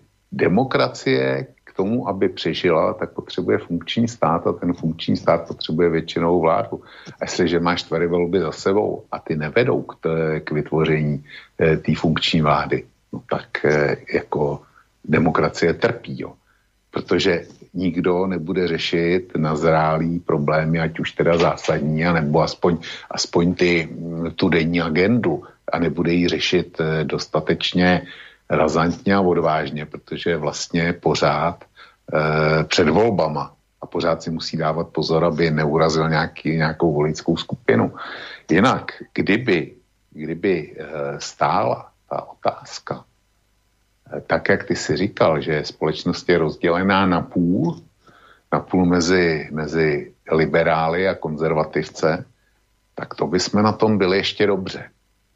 Protože pak tě stačí jeden hlas, 50% eh, plus jeden hlas tak vygeneruješ vítěze a ten vítěz nese odpovědnost. Ale e, v Izraeli ten problém e, je, je daný tím, že tam vlastně je jenom jedna velká strana. E, to je ten Netanyahu plus jedna střední strana, to je ten jeho soupeř a v minulým, v volbách to, byl, to byly modrobílí Bennyho Gance, který tentokrát úplně propad protože uzavřel, eh, voliči mu zřejmě neodpustili, že, že uzavřel vládu velké koalice s Netanyahuem, tak ho tentokrát smázli v podstatě z politické mapy, mapy Izraele. A eh, kdyby to bylo půl na půl, půl, tak tam ten jeden hlas navíc pro jeden tábor vždycky najdeš. Ale my máme co dočinění s rozdrobenou politickou scénou. Eh, podívej se, kolik vy, vám tvoří vládní koalici pět stran a tři další jsou v opozici. To znamená, to znamená osm jo, dohromady. My jsme na tom ještě hůř, my máme, jestli se nepletu, devět stran v parlamentu. A jestliže máš devět stran, tak je to sice důkaz vrcholně demokratického volebního procesu, ale pro demokracii naprosto špatně, protože už jenom tohle rozdrobení politické scény tě generuje nestabilitu systému. No, to, že ta demokracie prostě je permanentně v ohrožení a je to permanentní hádka, což se u vás ukázalo v plné nahotě, permanentní hádka a per, permanentní nestabilita, jak v tomhle chceš řídit eh, covidovou krizi kdy si každý hlídá pouze volební preference. A bylo, bylo to vidět u vás na Sputniku, jo, kdy společnost potřebovala vyřešit vakcinaci, potřebovala ji vyřešit co nejrychleji. No a z politických důvodů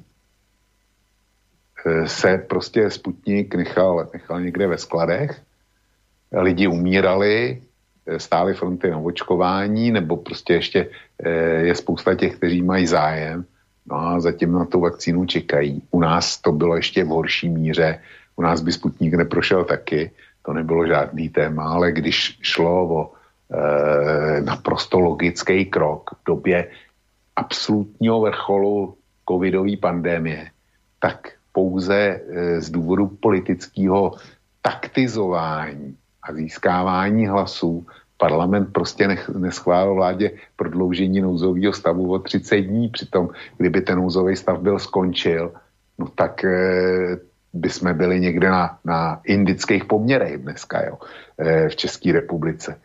Tam šlo, tam zdravotní systém byl opravdu vytížený až na samou hranici. To, to bylo o pár pacientech a bylo by, bylo by to celý spadlo. Jo. Navíc No a oni v téhle situaci, politikáři nevědí nic jiného, než jenom proto, aby, aby to té vládě nandali a aby, aby e, e, ve volbách nepřišli o nespokojený voliče s covidovými opatřeníma, tak prostě zamítli prodloužení nouzového stavu. Čili tohle ukazuje, k čemu, k čemu jsme se dneska dobrali. To, co jsem popisoval na problémech toho Izraele, Spojených států a Francie Všechno v tomhle máš ty, ty tři věci, eh, těch postojích vašich a našich politikářů. A tohle, tohle je, je, je naprosto hmatatelný eh, příznak hroutící se demokracie, kdy volby jsou povýšený nad cokoliv ostatního a život společnosti nikoho z těch, kteří se o tu politickou takzvanou odpovědnost derou, jsou, tak dokázali, jsou naprosto neodpovědní. A že zájmy voliče, dokonce ty nej, nejzákladnější, který si umíš představit, tak jsou jim ukradený.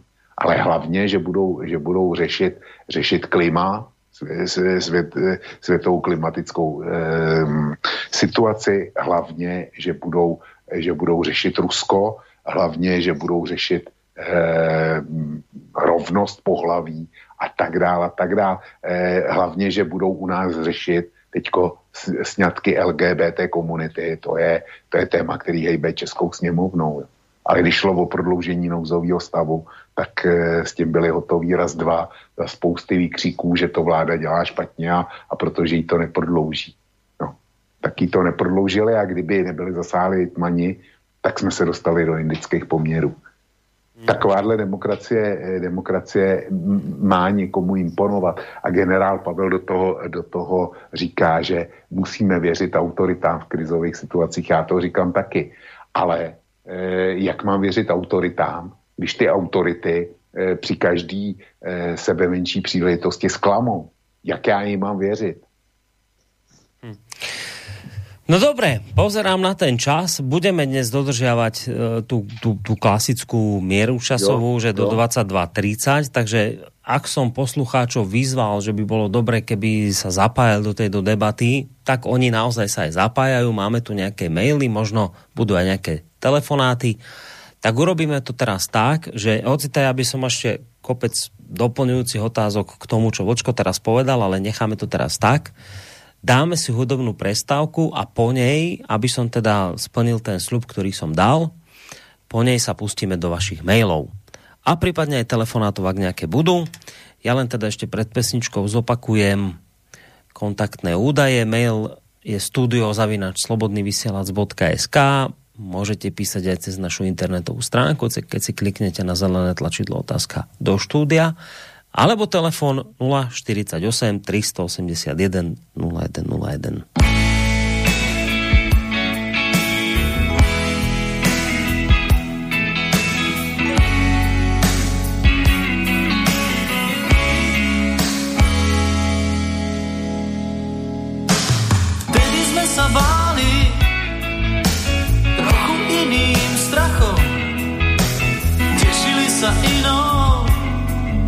možno detskou radosťou. Mali sme tú mapu, čo sa potom stalo s ňou. Prudké jedy iný, odbili sme smiechu a nebrali sladké z ruky od cudzích. Priamou rečou bez podtónov vyrážali k sebe podľa tých mám stratených. Dnes už nič nezmení. Ten môj skrytý svet sľuby už nevnímam. Len idem po svoj diel. Dnes už nič nezmení. Ten môj skrytý svet a viac už ma nepomília triky pochvál a nože zrád.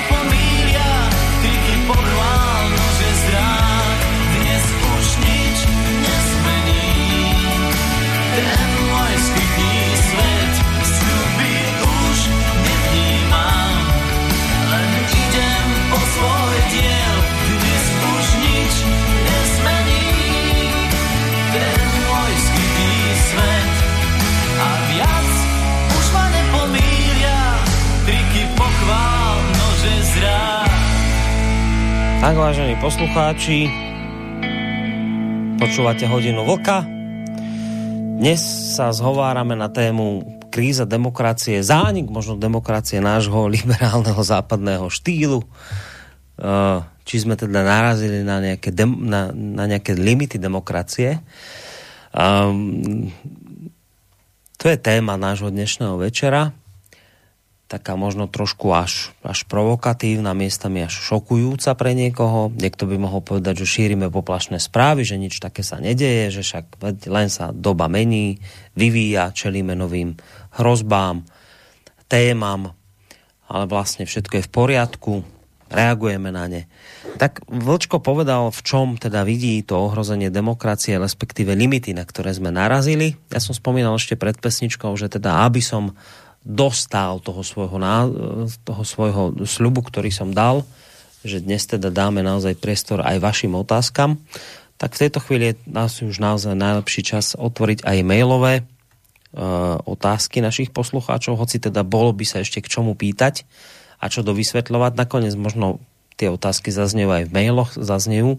Takže poďme tak na to, ako prišli. Od začiatku mám tu mail od Andrea, ak, teda ty si v úvode Vlčko spomínal, že aj pozdravuješ hostia v Brazílii, ak je host v Brazílii, môže niečo povedať o Sputniku a postoji brazílskej vlády, nechcem tým navádzať na túto tému, len pre zaujímavosť, lebo takýchto info u nás je veľmi málo. Andrej sa pýta, No to ani nie tak otázka na teba, skôr ako na toho poslucháča z Brazílie, či by teda mohol niečo k tejto téme povedať k Sputniku, lebo práve Brazília bola tá v poslednej dobe, ktorá Sputniku dosť významne skomplikovala život tým, že miestna vláda našla nejaké teda vraj nezrovnalosti a Sputnik neodporúčila, takže možno práve preto sa poslucháč Andrej pýta, či by poslucháč z Brazílie mohol k tomuto niečo povedať. Možno nám zavolá, možno napíše, uvidíme. Ale ak chceš, Bočko, môžeš k tomu mailu samozrejme. No, já si myslím, že můžu odpovědět za něj. Charlie mi to jistě, jistě e, odpustí, protože my jsme v kontaktu mailovým na tohle, na tohle téma samozřejmě došlo a on říká ano, e, ta naše léková agentura, ta, ta prostě se k tomu postavila negativně ale ještě není všechno skončeno, protože jsou e, brazilské státy, e, prostě Brazílie je něco, e, má složení podobný jako, jako Spojené státy. Je to konglomerát nikoli v krajů, ale, ale je to unie států a ty státy mají poměrně znační pravomoci. A řada z nich prostě Sputnik nakoupila a podle Charlieho vyjádření budou, se budou soudit. Jo, budou do, chtít dosáhnout připuštění Sputniku Brazílii soudně. Tak tolik výstup z naší korespondence. Dobre, poďme na ďalší mail od Kamila. Môj názor je, že kým existuje Schengen, tak sú Slováci a Česi v bezpečí. Ktorý normálny migrant by dobrovoľne zostal v tejto skorumpovanej diere, keď o pár kilometrov na západ má Rakúsko, Nemecko s 20-násobne vyššími sociálnymi štandardmi a životnou úrovňou. PS. Otázka mimo témy, ale spýtať sa musím. Od perfektnej ekonomickej hodiny vlka, v ktorej ste rozoberali Nemecký ústavný súd a jeho zákaz plánu obnovy, uplynuli tri mesiace. Odvtedy som o tejto téme nič nepočul ani u vás, ani v mainstreame. Vedel by Vlk povedať zo pár viet k tomu, ako sa to vyvíja?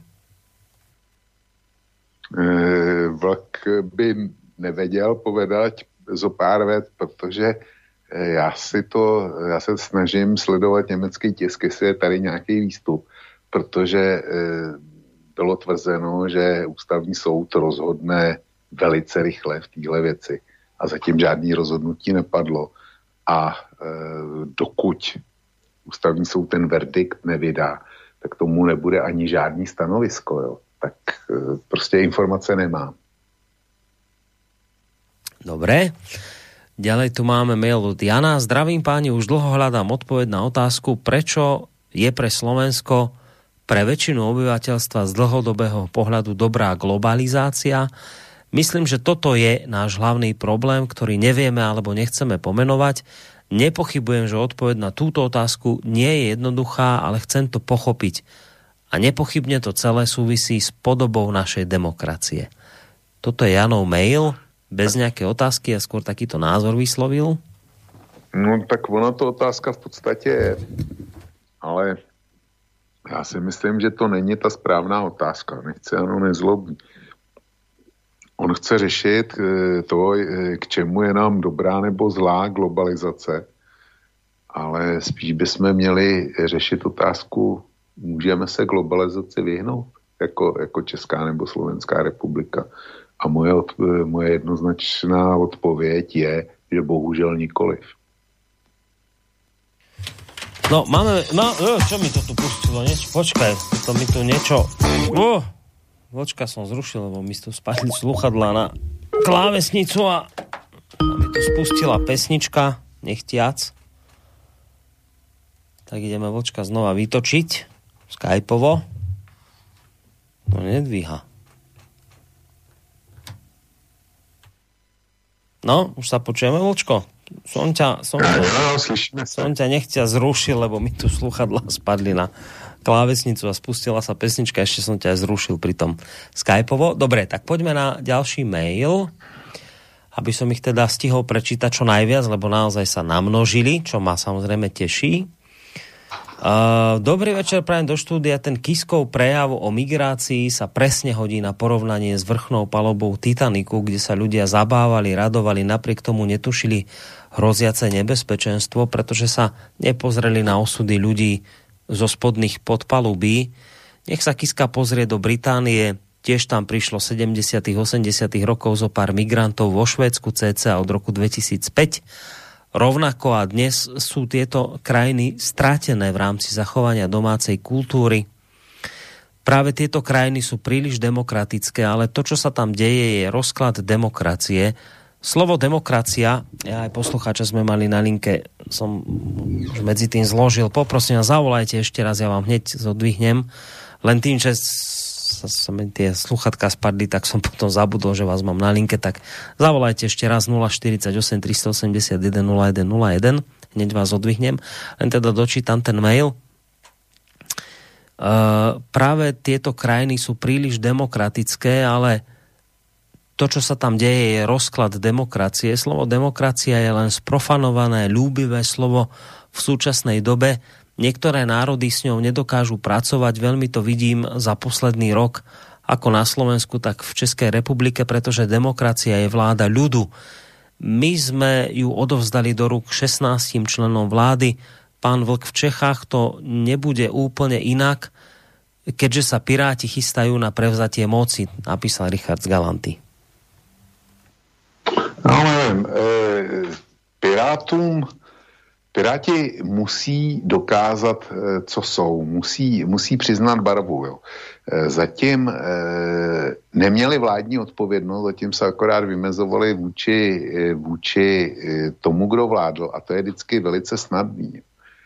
A v mnoha ohledech člověk neví, co si na nich má vybrat.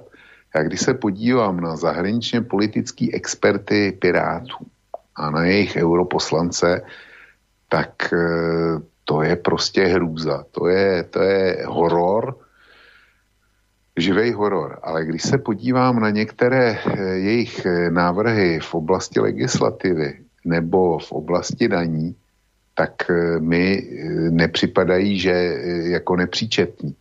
A já budu velmi zvažovat, koho, koho vlastně volit. A kdybych to měl dneska specifikovat, tak eh, pokud bych viděl, že sociální demokracie přes ty, přes ty šílené chyby, který udělala, takže se nedostane do parlamentu, ale by propadl, tak bych zvažoval, jestli opravdu nebudu volit třeba tu pirátskou, pirátskou koalici, protože nic lepšího nebo méně špatného se prostě nenabízí. Takže Piráti, Piráti jsou zkratkovitě zejména teda z alternativního tábora líčený jako, eh, jako nálet kobylek eh, do krajiny nebo morová pohroma. Ale já to, já to tak nevidím. Já za daleko horší považuji tu trojkoalici, co, eh, kterou vede profesor Fiala a ODS, to považuji za daleko větší nebezpečí. Jo. Takže počkejme si, Piráti jsou zatím naprosto nevybarvený a já nevěřím, nevěřím tomu, že by do České republiky chtěli dovést migranty. To je možná, že tam takový jsou. O tom v podstatě nepochybuju, který by tohle chtěli. Ale politicky to, to průchodní není. Takže z toho nemám, nemám zatím No dobré, a tie, inkluzí, a tie inkluzívne všetky Prosím? veci, a, a tie všetky inkluzívne no, no, no, veci, ktoré idú spolu s Pirátmi, tie ťa nevyrušujú?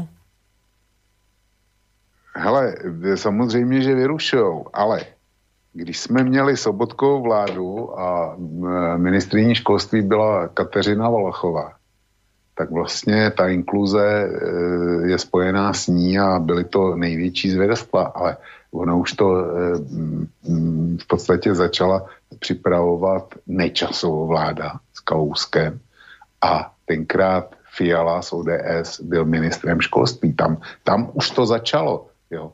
Dneska se ODS proti tomu vymezuje, ale, ale kořeny jdou za Fialou. Takže e, samozřejmě, že mi to vadí. Ale e, já, když si udělám takový žebříček jako českých politických stran a napíšu si tam, dejme tomu, dejme tomu zahraniční politika, tak tam až na Okomoru a komunisty jsou všichni stejní. V podstatě je to váš korčok v mnoha, v mnoha variacích. Jo. Některá je maximální a jiná je jemná varianta korčok, ale, ale vždycky je to korčok. A když si, když si dáš obranu, tak zase s výjimkou, s výjimkou Okamury a komunistů zase všichni kážou 2% HDP a, a musíme být věrní spojencům mm. a tak dále. Když si dáš školství, tak nevím, jaký má postoj Okamura, nevím, jaký mají postoj komunistí, ale ty všichni ostatní říkají inkluze. Jo. E, čili já si udělám takovýhle nějaký žebříček a pak podle toho budu odno, e, si vyberu a e, když vím, že pokud jde o zahraniční politiku a jsou všichni stejní, pro mě relevantní, jsou všichni stejní, no tak e, zahraniční politika v mém rozhodování nebude hrát žádnou roli, hmm. protože vím, že ať tam bude, kdo tam bude, tak bude, tak bude dělat Hej, to sám. Rozumím. Dobre, mali sme posluchača na linke, ale nevydržal, tak musíte počkať, kým teda vlk dopovie. Ja ho nebudem prerušovať v jeho odpovedi, takže ak chcete, tak skúste zavolať teraz, ja vám to zodvihnem hneď a prípadne potom aj preruším čítanie mailu, aby ste teda mohli tú otázku položiť. Uh, mail tu mám od verného poslucháča z Brna, ktorý sa pýta, že či súhlasíš s názorom, že končí obdobie, ktoré sa nazýva kapitalizmus voľnej súťaže. No, tak preruším ten mail, lebo mám poslucháča na linke. Dobrý večer. Dobrý večer, tu je Ivan Jurečka z Prahy. Ja mám takú ako, mm, neviem či úplne otázku, ale také ako zamyslenie možno, lebo sme hovorili, alebo teda pán Boh hovorí o tom, že áno, že demokracia, že vlastne potrebujeme slobodné voľby, ale tiež hovoril aj o tom, že voľby sú povýšené vlastne na čokoľvek iného, že sa ako keby trošku stráca ten, ten, ten ako zmysel toho, že ako on hovoril, že funkčný štát, že čo to vlastne ako je, že o čom sa vlastne bavíme.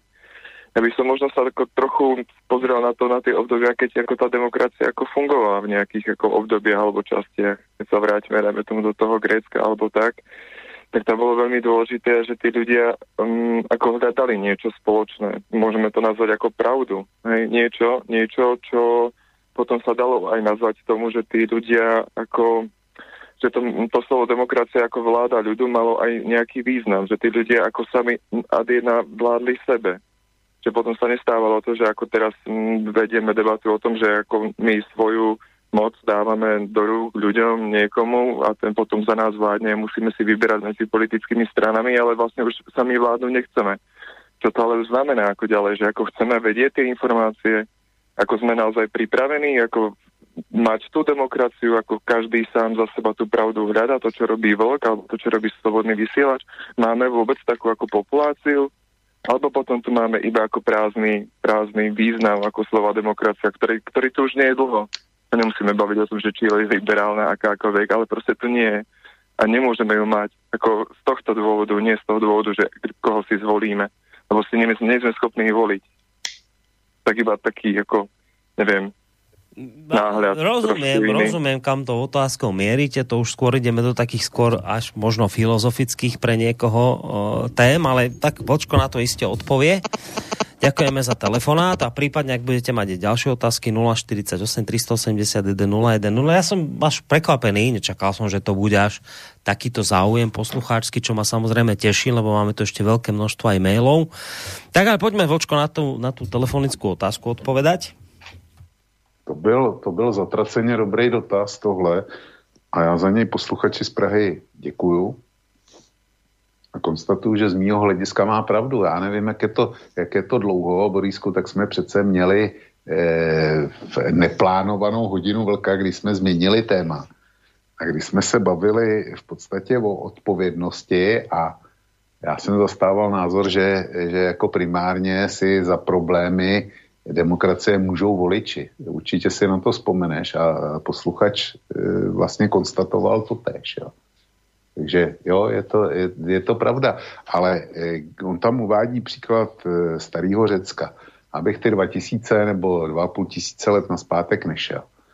Mně by stačilo, kdyby jsme se vrátili do 70. Os, začátku 80. let minulého století, kdy ta demokracie podle mýho toho, toho západního střihu fungovala. Kdy tady byli politici, kteří na sebe vzali úděl e, prosazovat nepopulární řešení, které byly nutné. Protože nedá se vládnout podle, podle průzkumu, že lidé momentálně e, jak si vadí tohle, nebo chtěli by, chtěli by e, tamhle to. O tom demokracie není. Demokracie je o tom, že stát musí být vládnut kompetentně, to já jsem říkal, že jeden z těch tří vrcholů, který jsem si definoval eh, pro demokratické volby a demokratické řízení státu, je schopnost eh, zvládat reální problémy. A to v 70. a 80. letech minulého století fungovalo. Ale byli, byli e, tenkrát tam byli politici jako, jako dejme tomu e, francouzský, když nebudu mluvit o De Gaulleovi, tak, e, tak to bylo o Eh, Žiskárovi d'Estaing, eh, o Pompiduovi ve Francii, bylo to o Willy Brandtovi, eh, bylo to o Helmutu Kolovi, bylo to o um, kancléři Schmidtovi, bylo to o Margaret Thatcherovi. Jo, prostě já nejsem obdivovatelem Margaret Thatcherový, ale nikdo ji nemůže, nemůže upřít, že se pustila do tvrdého boje s britskými odbory, který si vynucovali Eh, práva nad rámec fungování ekonomiky. Ona se s nima pustila do křížku, což nikdo nechtěl. A eh, ten boj vyhrála, když přišli, eh, když Argentina zabrala Falklandské ostrovy, tak Margaret Thatcherová prostě ten problém vzala za svůj a šla do války. To jsou věci, o kterých si myslím, že dnešní politici, dnešní politici jsou schopní rozpoutat válku v Iráku. To jo na základě vylhaných, eh, vylhaných důkazů. Ale dnešní politici nejsou schopni řešit problém migrantů ve vlastní zemi. Jo? To je rozdíl mezi Margaret Thatcherovou a mezi, mezi současnými politiky, kdybych to měl charakterizovat. No. A já to uvedu na příkladu. Já mám před sebou paralelně k té, našemu vysílání eh, otevřený server BBC, kde sleduju výsledky voleb ve Skotsku. Jo? Eh, tam eh, zatím eh, jsou to dílčí výsledky, ale Skotská národní strana hrne v ostatní konkurenci, kdy ze, zatím sečtených obvodů má 38 mandátů, za ní jsou liberální demokrati, mají čtyři. Pak jsou konzervativci, ty mají tři, ztratili, doposavať ztratili dva mandáty, co měli minule. Lejbristi mají dva, ztratili jeden mandát. Čili, čili Zatím skotský nacionalisti to hrnou, hrnou před sebou, mají zisk eh, tři, tři mandáty. Proč je to takhle? Tam určitě teda se vygeneruje e, jasný vítěz. A proč je to? Protože tam mají problém, který je trápí. Není to žádný pseudoproblém nebo, e, nebo problém mimo možnosti jejich řešení. Hraje se o to, jestli bude e, národní referendum o o odtržení nebo ne a jak ty výsledky by takového referenda asi dopadly, to je vidět e, na těchto volbách. Čili je tam konkrétní problém. Mají lídrini, která ten problém je schopna řešit a k tomu bude zřejmě vygenerovaná, vygenerovaná teda nějaká většina. Jo. Takže tohle, to potvrzuje to, ten, eh, tu teorii, kterou já jsem si tady, tady sestavil. Jo. Skotové vědí, proč jdou k volbám a vědí, koho volit, protože mu důvěřují, že ten problém vyřeší. To je jedna z vecí, ktorú som sa ťa chcel aj opýtať, ale samozrejme dám priestor v tejto chvíli poslucháčom, však tak som to aj slúbil, takže moje otázky v tejto chvíli už nebudú až také dôležité, ale vieš, k tomu som presne smeroval, aby sme nešli niekde hlboko do atenskej demokracie, lebo to bola proste len, zase tr- treba chápať, že to bola trošku iná demokracia, boli mestské štáty, ktoré boli ďaleko menšie, ako sú dnes tie štáty, ktoré vnímame boli tam proste zásadné rozdiely a keďže veci treba vnímať v kontexte doby, tak dosť významnej miery sa to môže líšiť. A preto som chcel dať taký príklad z bližšej doby, ktorá nám je, vieš, z tých období, keď sa demokracii ešte darilo. Keď ešte bola naozaj príťažlivá, keď sa, neviem, bavíme o období, kedy ja som ešte samozrejme nežil, keď tie 70., 50. roky, 60. niekde tam na západe, kde to bolo pre nás lákavé, že, že v čom to bolo teda iné? Vieš, to som sa chcel k tomu smerovať, k tú otázku, že, že čo oni vtedy robili inak, ako to robíme dnes. Že nezvrajme o tom, že nám to upadá, že sa to rúca, že sme narazili na limity, ale čo tí ľudia vtedy robili inak, že to skrátka fungovalo. To som sa ťa chcel presne opýtať. A teraz si mi už na to aj tak trošku vlastne tú odpoveď, odpoveď dal, že, v čom boli tie zásadné rozdiely. Ale ak chceš, tak samozrejme môžeš to ešte prípadne no, rozšíriť. Ono těch, ono těch zásadních rozdílů bylo víc. A já to budu ilustrovat na Německu. Podle, jestli se nepletu, tak eh, poslední sčítání členů těch velkých stran, to znamená CDU, CSU, eh, a nebo teda sociálních demokratů, tak ukázalo, že jedněch je asi 400 tisíc a těch druhých asi 450 tisíc. Mm. Nechci, aby mě němečtí posluchači teď ukřižovali, mm. že moje čísla jsou nepřesný. Ale zkrátka zase e, máme to na polovicu rozdělené. Zkrátka no. je, to, je to v nějakých takovýchhle počtech. Jo. Z 60. 70. letech e, ty počty členů byly přes milion. To znamená, že dneska Eh, lidi ztratili zájem aktivně se na politice podílet. A to je, to je důsledek, přesně tohle, k čemu, k čemu to vede. Vidíme v našich dvou zemích na tom, jak, jaký generujeme politický reprezentanty.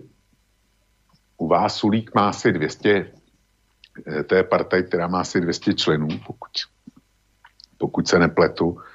Kolik členů má Matovič, to neví ani on sám, Eh, nevím, kolik má smer, ale dejme tomu typu to, že budou nějaký dva, tři tisíce, víc to nebude. U nás mají nejvíc lidovci a tuším komunisti, ty jsou na 20 tisících. So, eh, sociální demokrati jsou na, na deseti, kolik má, kolik má eh, ODS, nevím, a to bude takový taky nějaký čísla.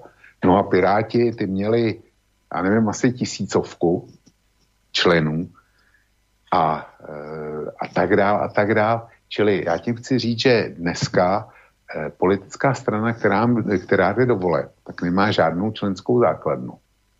A lidi volí v podstatě na truc. Nevolí proto, jako v těch 60. 70. letech na západě, že znali svýho starostu a znali svýho e, župana, když to tak řeknu, a znali svého místního poslance, který e, a věděli, co za nima stojí, protože měl nějakou politickou kariéru. Dneska si Matovič namenuje, e, namenuje tenisty, namenuje si cirgusáky a protože lidi se vidí v Matovičovi, tak to prostě, e, když mu to házeli, tak zvolili cirgusáka a tenistu. Jo. A u, zrovna tak to bylo u Babiše. Tam lidi volili jakoby Babiše, nebo volili Babiše a přitom to dávali všem těm možným lidem, který potom e, vytvoří jejich poslanecký klub. To též Okamura, ale za těma lidma, drtivý většině, nebyla vidět žádná obecně prospěšná práce a funkce. Čili rozdíl je v tom, jak se lidi zajímali o politiku, rozdíl je v tom, kdo jsou politici, protože to spolu souvisí, a e, rozdíl je taky v problémech. Tenkrát 70. 80. leta se řešil sociální stát, řešily se daně, eh, řešilo se eh, směřování někam ekonomický. A to byly uchopitelné pojmy. Každý někde žije v nějakém městě, kde je nějaký procento nezaměstnanosti a tak dál, eh, nebo šlo o to, jak přilákat nový investory do země a, a prostě získat pracovní místa, jo, e, výše zdanění, délka dovolený. To jsou všechno, všechno věci, které byly pochopitelné. Všem co? My, co my řešíme dneska místo toho? My řešíme klima, který, jak tvrdím, na to nemáme, na, na to nemáme vliv. Tak to je jedno, jedno velký politikum a pak jsou to všechny ty soft věci, ty, ty eh, gendry a inkluze a LBGT a podobně protože, a to byl bezvadný citát, já už jsem ho tady několikrát položil, eh, teda použil, byl bezvadný eh, dánský seriál eh, v české televizi, který se jmenoval Vláda. To bylo z Dánska a bylo to o zákulisí vládnutí, kdy ty spořádaný dánové ukazovali věci, který my, eh, jako v jejich politice, že jsou, kterými tady prožíváme jako, jakoby naživo. Jo. A tam eh, to bylo vždycky zahájen nějakým citátem, každý ten jeden díl a v tom eh, jeden z nich si pamatuju. Nepamatuju si sice autora, byl to dánský odborový předák a zase jméno není důležitý. A ten citát byl, když jsme už všechno vybojovali, tak co budeme teďko řešit? Proč mm. budeme existovat? Mm. A to je, to je přesně ono. Eh, ta západní společnost začala být hrozně, jako hrozně bohatá. Jo. To je, to je fakt. Proto se sem konec konců ty migranti hrnou. Západní společnost začala být hrozně bohatá a ty existenční problémy prostě neexistují a tudíž si hledáme problémy jiný a umělý. A to lidi netáhne. No máme poslucháča na linke, tak hneď mu dáme priestor na otázku. Dobrý večer. Á, dobrý večer, Boris. Zdravím veľkú. Počúvam reláciu, tak trošku musím dať pravú mieru. Smer Smer mal okolo, okolo 17, 18 tisíc členov a dneska má okolo 12-13, takže Smer členskú základňu má stále výrazí na 10 tisíc. Takže Smer, Smer, je jediná strana, ktorá má ešte veľkú členskú základňu a to nie je podstatné. Uh, ja osobne, ako viete, som sociálny demokrat a aktívne som dneska komunikoval priamo do Škótska, tej škótskej sociálno-demokratickej strany SNP, ktorá drtivo vyhrala voľby, som s nimi komunikoval a môžem povedať niektoré faktové informácie, ktoré určite poslucháčov budú zaujímať. Problém je v tom, že tá škótska strana je v Škótsku pri moci od roku, myslím, 2007 doteraz a po toľkých štyroch voľbách, ktoré boli medzi tým, jedným toho boli časné, tak vyhrali na 5. funkčné obdobie, znova drživo vyhrali voľby socialisti a vyhrali ich tak, že budú mať pravdepodobne väčšinu. Čiže, čiže tí sociálni demokrati museli, musia to Škótsku robiť principiálne dobre. A problém je v tom, že Škótsku, aby som trošku vysvetlil situáciu, tak majú iný volebný systém. Tam je systém, že polovicu hlasov, v princípe, no, skoro pol, veľkú časť, volíte v jednokolovom vode, ale potom veľkú časť poslancov volíte miestne. A tí miestne, to sú ľudia, to sú silné autority, idú do klubu a ponúkajú, čo budú v prospech krajiny robiť. A ďalšia vec je to, že Škótsko je princíp nezávislosti Škótska, úplne principiálna vec toho argumentu, čo som Vlkovi písal o chladničke dneska v e-mailoch a to na Škotov proste presne patrí, platí, pretože jednoducho to, čo je v nich anglická chladnička, je úplne čo iné ako Škotsku. A druhé, čo chcem povedať, že tým Škotom, že tá škotská strana je preto drtivo úspešná, lebo tá škotská strana nikdy neriešila, nikdy neriešila proste gender a podobné blbiny, čo idú v PES, teda partiu európskych socialistov, ale bola to strana blízka smeru. Proste strana, ktorá riešila uh, teda uh, uh, otázky, čo je dobré pre našich ľudí, naše národné povedomie, kultúrne a podobne. To, čo smer dlhodobo aj Fico dlhodobo aj teraz robí a neriešili gender. Proste, a keď zoberiete si etalon sociálnej demokracie v Európe, to sa vždy brala nemecká SPD, tak ja si pamätám SPD, keď som pozrieť rodinu v Nemecku v 10 rokoch, v, po, po, okolo roku 2005, potom roku 2012 a teraz roku 2019, tak to boli štyri totálne odlišné strany.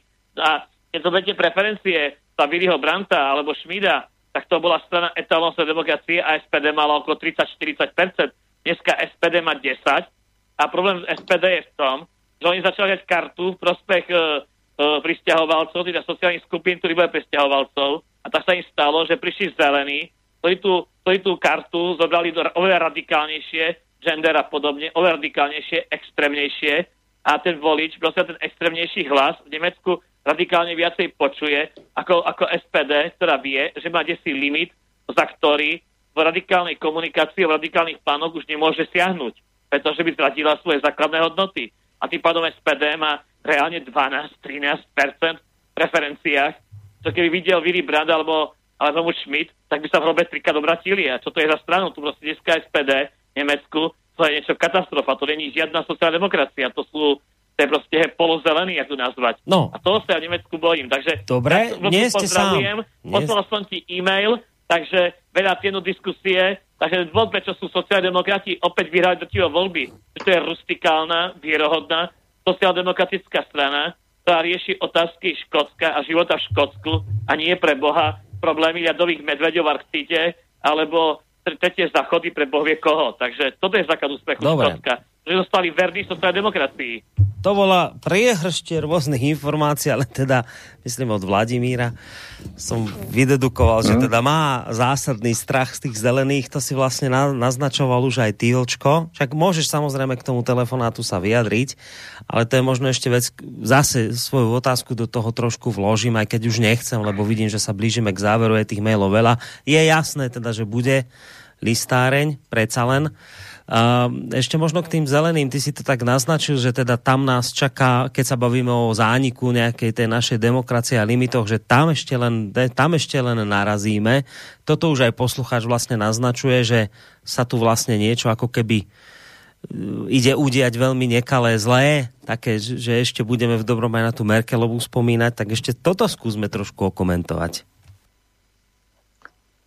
Borisku, ono není zatím, zatím co protože zelený v Německu představují bůřkový mračno na obzoru. A ty se mi ptáš, jak velká ta bůřka bude a kam uhodí blesk. Jo. A jak velký budou padat kroupy. E, já jsem schopen dneska odpovědět, že bouřka přijde, bude, bude veliká, jestli uhodí zrovna do tvýho baráku nebo do mýho, to nevím, ale blesky budou lítat. No a může být, že kroupy budou takový, až nám to zničí střechu. Jo. To, to se klidně stát může. Ale jak přesně to proběhne, to, to zatím nevím a um, no já doufám, že ty, že ty volby dopadnou. Za, naděje, jak známo, žije, žije e, do samého konce, umírá naposled a já doufám, že ty volby nakonec dopadnou jinak, jo, než zatím ukazují průzkumy, ale Evropská unie pod komandem německých zelených, tak to, to je teda něco, co si velmi nepřeju. Jinak tomu telefonátu Vlada, eh, jednak mu děkuju za to, že, že mi dodal přesný číslo, protože já opravdu nemám tušení, kolik smer eh, má členů nebo mě, měl členů. A komentoval bych to tak, přes všechny chyby Roberta Fica a Smeru a ty jistě byly obrovský, tak pro mě je to, eh, ať na to koukám, jak na to koukám, jediná relevantní politická síla na Slovensku. Toť vše. No, tak poďme rýchlo na ďalší melód. Andrea, dobrý večer. Prečo Vlk hovorí o Izraeli, že to nie je demokracie, keď sa takto rozhodujú samotní ľudia a oni sú demokraticky rozdelení na polovicu? A to nie je len o Izraeli, ale na celom svete, tak budú voľby dovtedy, kým sa nevyčerpajú finančné prostriedky štátu a potom sa bude musieť nastaviť niečo iné. V Čechách a na Slovensku sa môže zdať, to, čo hovoril Vlk, že dôjde e, k vyšpecifikovaniu dvoch najsilnejších strán, ktoré môžu súperiť podobne ako v USA. Neviem určite, ale ako je to v Izraeli, je to podobné ako v USA, alebo je to tam viacero strán, ktoré súperia vo voľbách? Ďakujem, Andrej sa pýta. No, tak Andrej, eh, já se mu musím omluvit, protože jsem se zřejmě nevyjádřil dostatečně srozumitelně. Já jsem neříkal, že, že ta situace v Izraeli je nedemokratická. Já jsem říkal, že je že prostě úpadkem demokracie když nedokáže vygenerovat vládní většinu. Je to znamená úpadek demokracie. Tohle jsem chtěl říct. Nikoli v to, že ten proces e, těch e, nerozhodných voleb nebo voleb, z kterých nejde vytvořit vládní kabinet e, s oporou v parlamentu, takže by byl nedemokratický, to rozhodně ne. A ono je to daný tím, v Izraeli to není jako ve Spojených státech, že tam jsou dvě strany a Eh, rozhoduje se, která z nich bude mít víc hlasů, tak ta povládne. Eh, v Izraeli je to jako, jako na Slovensku nebo jako v České republice. A je tam obrovským způsobem roztříštěný politický spektrum. Já nevím přesně, kolik stran proniklo do parlamentu, jestli jich je taky devět, jako u nás, nebo, nebo ještě víc, ale eh, mimo jiné tam dochází k tomu, že část hlasů nebo část poslaneckých mandátů je zablokovaná a nepoužitelná. Podobný se Slovenskem jako e, eh, LSNS. Mají poslance, nemají jich právě málo, pořád ještě, ale protože ostatní strany eh, se k ním neznají, tak ty hlasy jako kdyby v parlamentu nebyly. A ta vládní většina se vytváří z celkového počtu mandátů poslanců Národní strany minus hlasy LSNS a tam se musí najít většina. V České republice to máme taky, tam jsou komunisti, kteří teda e, nebyli eklhav pro Babiše, takže byli nepřímou součástí vládní koalice, ale e, Babiš byl asi jediný, který byl schopný se s nima nějak saranžovat. Pro ostatní představují nedotknutelný párie a zrovna tak Okamura. Jo. A e, prostě tyhle při volbách drží minimálně 20 hlasů, teda 20% hlasů, což je v českém parlamentu 40. 40 kusů a ta 101 se musí najít ze, ze zbylých 160. Takže mm, početně si každý snadno vybaví, jak, jak lehké je to úkol. Jo, jestli mám Eh, je rozdíl, jestli, jestli vytvářím 101 z 200 nebo 101 ze 160. A podobně je to v Izraeli. Tam tu, eh, ty nedotknutelné páry představuje, představují eh, poslanci arabských stran nebo arabské strany. Nevím, jestli jich je víc nebo jenom jedna, ale prostě arabové jako koaliční partner jsou nepřijatelný pro oba ty tábory. A ty jsou složený navíc Eh, ten Netanyahuovo, ten skončil na tom, že nebyl, nebyl eh, schopen se domluvit s představiteli eh, sionistických fanatiků. To je, to je jeho problém. On nedokáže tyhle, tyhle už získat na svou stranu. Tak proto nemá, proto nemá tu většinu. A Araby si dovolit nemůže, jo, arabský poslance. Hmm. No a ten druhý tábor zase Možná, možná, že by s těma Arabama to i nějak udělal, ale nedostane ty, eh, ty eh, židovský fanatiky, ty ortodoxní židy. No hmm. a bez nich tu no, většinu taky nedá. Teraz, čo s tým? Čo s touto situáciou? No, no to, to, právě co, co s tím? Čili, čo když, s tím když, tohle, když to funguje takhle, tak ta demokracie v podstatě končí. Je kontraproduktivní. Státu musíš vládnout a demokracie není schopná tu vládu zajistit. No a to a už sme naznačovali, že to, čo je dnes v Izraeli, môže byť onedlho pokojne aj tu. No, dáme si poslednú mailovú otázku a potom skončíme, lebo ty si vlastne nie tak e, dlho skončil práve pred, v podstate pred chvíľou reláciu Trikolora.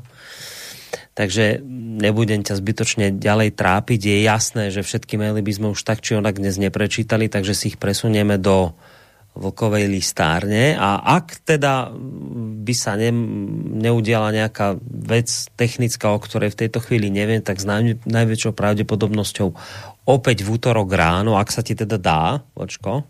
Ja s tým nemám problém. Dobre, tak na 90% útorok ráno, ale ešte musím niektoré veci doma zistiť, že či sa to bude dať ale nemyslím, že by to mal byť problém, takže nemusíte mať obavu poslucháči, vážení, všetko, všetky maily, ktoré dnes neprečítame, si presunieme na ten útorok a tam ich doplníme a ešte k tejto téme niečo povieme. Takže dáme si v tejto chvíli posledný mail od Mípeho, ktorý píše Možná by byla vhodná a přínosná diskuse v tom směru, zda máme na světě ještě kapitalismus, nebo spíše něco, co bychom lépe nazvali jako finanční feudalismus. Ze všemi aspekty, které z názvu vyplývají a také bychom se mohli zeptat, zda máme ještě demokracii, nebo spíše pravdu má ten, kdo si v médiích více zaplatí, nebo si je přímo koupí. A jak je možné, a jak je možné z naší praxe doložit. Jsou zde lidé, ktorí sú mediálne odsouzení a mediálne popravení bez soudu a kteří nemají možnosť se bránit. Takže kdo má veľké peníze, má pravdu a na kapitalismus a demokracii už se dávno nehraje. Teď je ešte kardinální otázka, zda se tito lidé združují do globálních finančních celků, a potom máme svietovou finanční mafii, ktorá nám vládne. Politika je už jenom takové divadlo a cirkus pro méně znalé a naivní občany, hlavně při volbách. Rád budu, když mne někdo moji úvahu vyvrátí, ale vzhledem ke všem reálnym událostem v politice u nás i ve světě lze jenom potvrdit, že nejsem daleko od reality. Tak, Mípe napísal. No, no bych řekl, že Mípe dělá ve své úvaze základní chybu, když e, říká e, jinými slovy, že demokracie a kap, kapitalismus v podstatě jedno jsou, nebo aspoň, aspoň siamský dvojčata. A na druhé straně tvrdí, že demokracie umírá na to, že je tady skupina supervlivných, kteří jsou schopni si koupit e, mediální prostředí, a tam protlačují svoje, eh, svoje agendy a svoje názory. To je podle mě protimluv. Protože kde se vzali ty superbohatí? Ty nám nespadly z měsíce. Ty vyprodukoval kapitalismus v tom stádiu, který se mi pevnu ještě líbil. Tak tady, tady se vyprodukovaly ty, ty superbohatí ty nespadly, nespadly e, nám z toho měsíce, jak už, jak už jsem řekl. Ne, to je produkt kapitalismu. A měli bychom si to pamatovat. A mediální prostředí vždycky ovládali mocní. Až na naprostý výjimky. Tisk patřil vždycky tomu, nebo, nebo elektronický média, patřili kromě zárodečního období vždycky tomu, eh, kdo na měl na jejich provoz peníze. A já si troufnu říct, že taková mediální svoboda nebo anarchie, to je úplně jedno, který termín použijeme, jako je dneska, kdy každý má eh, přístup k internetu. No. Kdy si Boris Korony s Petrem Kršakem založí, řeknou, že si založí internetový rádio a opravdu si ho založí a provozují ho eh, kolik 8 let Boris Kovic, No, od 2013. Let, no. Běží, no, běží slobodný vysílač. Tak eh, já chci mi peho ujistit, že nic podobného by v dějinách lidstva před vynálezem internetu nebylo možné. Prostě nebylo možné. Takže eh, z mého hlediska ta jeho teorie prostě eh, je špatná už od samého začátku. No, tak, posledný mail som prečítal, hoci ešte taká necelá 20 mailov mi tu ostala, ale ako som naznačil, nemusíte mať obavu, všetky maily vyriešime, vysporiadame, ale už nie dnes večer, lebo Vočko má za sebou vlastne včerajšiu reláciu Trikolor a dnes opäť hodinu Vlka, takže nebudem ho ďalej trápiť. Tieto otázky si presunieme podľa všetkého nás najväčšou pravdepodobnosťou na budúci týždeň v útorok ráno od 9.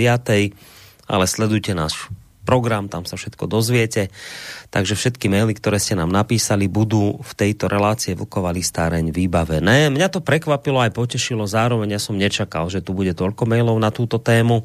Myslel som si naozaj pôvodne, že všetky vybavíme a myslel som si, že sa ďaleko viacej otázok spýtam Vlčka k tejto téme, ale vôbec to nevadí. Prioritné, aby kládli otázky poslucháči, ak ich tá téma zaujala.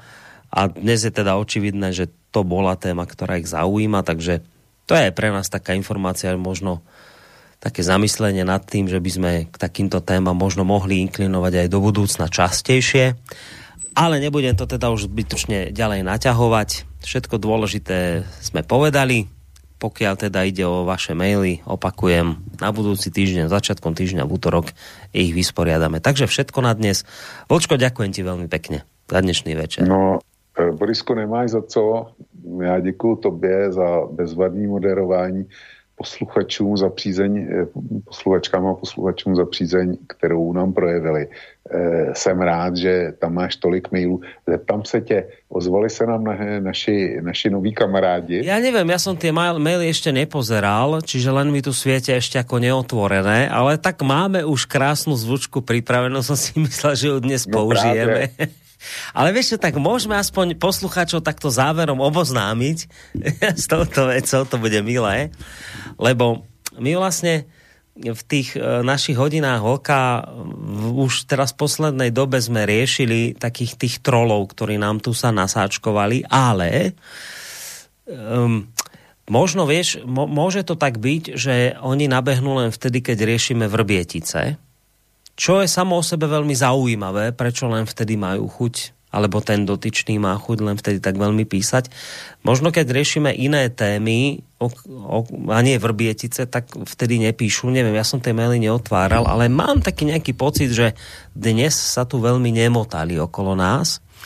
Ale tak či onak už v tej minulej relácii, keď sme mali Vlkovú poštáreň, tak som hovoril o tom, že urobíme takú vec, že aj tie maily trolov samozrejme čítať budeme, sme v slobodnom vysielači, takže nemusia mať obavu, že by sme ich nejakým spôsobom odignorovali, ale že ich teda dáme do priečinka, kam, kam patria a že to bude taká trolská pošta, že to si vždy tak necháme na záver a teraz ešte máme trolskú poštu a že by bolo by dobre to nejako oddeliť.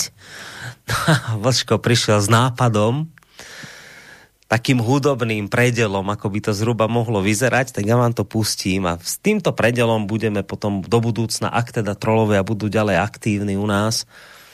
A ak sa ukáže, že sa to netýka len Vrbietic, ale aj ďalších iných relácií, tak potom to budeme tú trolskú poštu oddelovať týmto hudobným predelom, ktorý mi Vlčko navrhol a podľa mňa je celkom milý tak si ho poďme vypočuť. Dávejte ja pozor, ešte roz... ja, počkaj, tak, e, počkaj, počkaj, ešte to nepustím, že čo? Já se ještě rozloučím, já se ještě rozloučím, poděkoval jsem tobě, poděkoval jsem posluchačům a všem přeju pěkný víkend.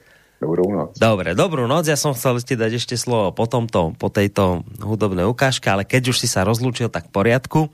Takže e, Vlčko, zakladateľ portálu Kosa alebo Vlkovo blogu je prevádzkovateľ tohto portálu sa rozlúčil. Budeme sa s ním počuť s najväčšou pravdepodobnosťou opäť na budúci týždeň v útorok. No a ešte teda, ako bude vyzerať ten predel k trolskej pošte, no tak takto nejako. Dávejte pozor, ti trolové potřebují pořádně rozveselit, takže musíme až na vrchol. Oh. Když říkáš až na vrchol, tak snad nemyslíš... Přesně tak. Musíme jim zaspívat nejdůležitější pecky v celých dějinách hudby. No jo, ale který? Všechny. A když říkáš všechny, tak... Tell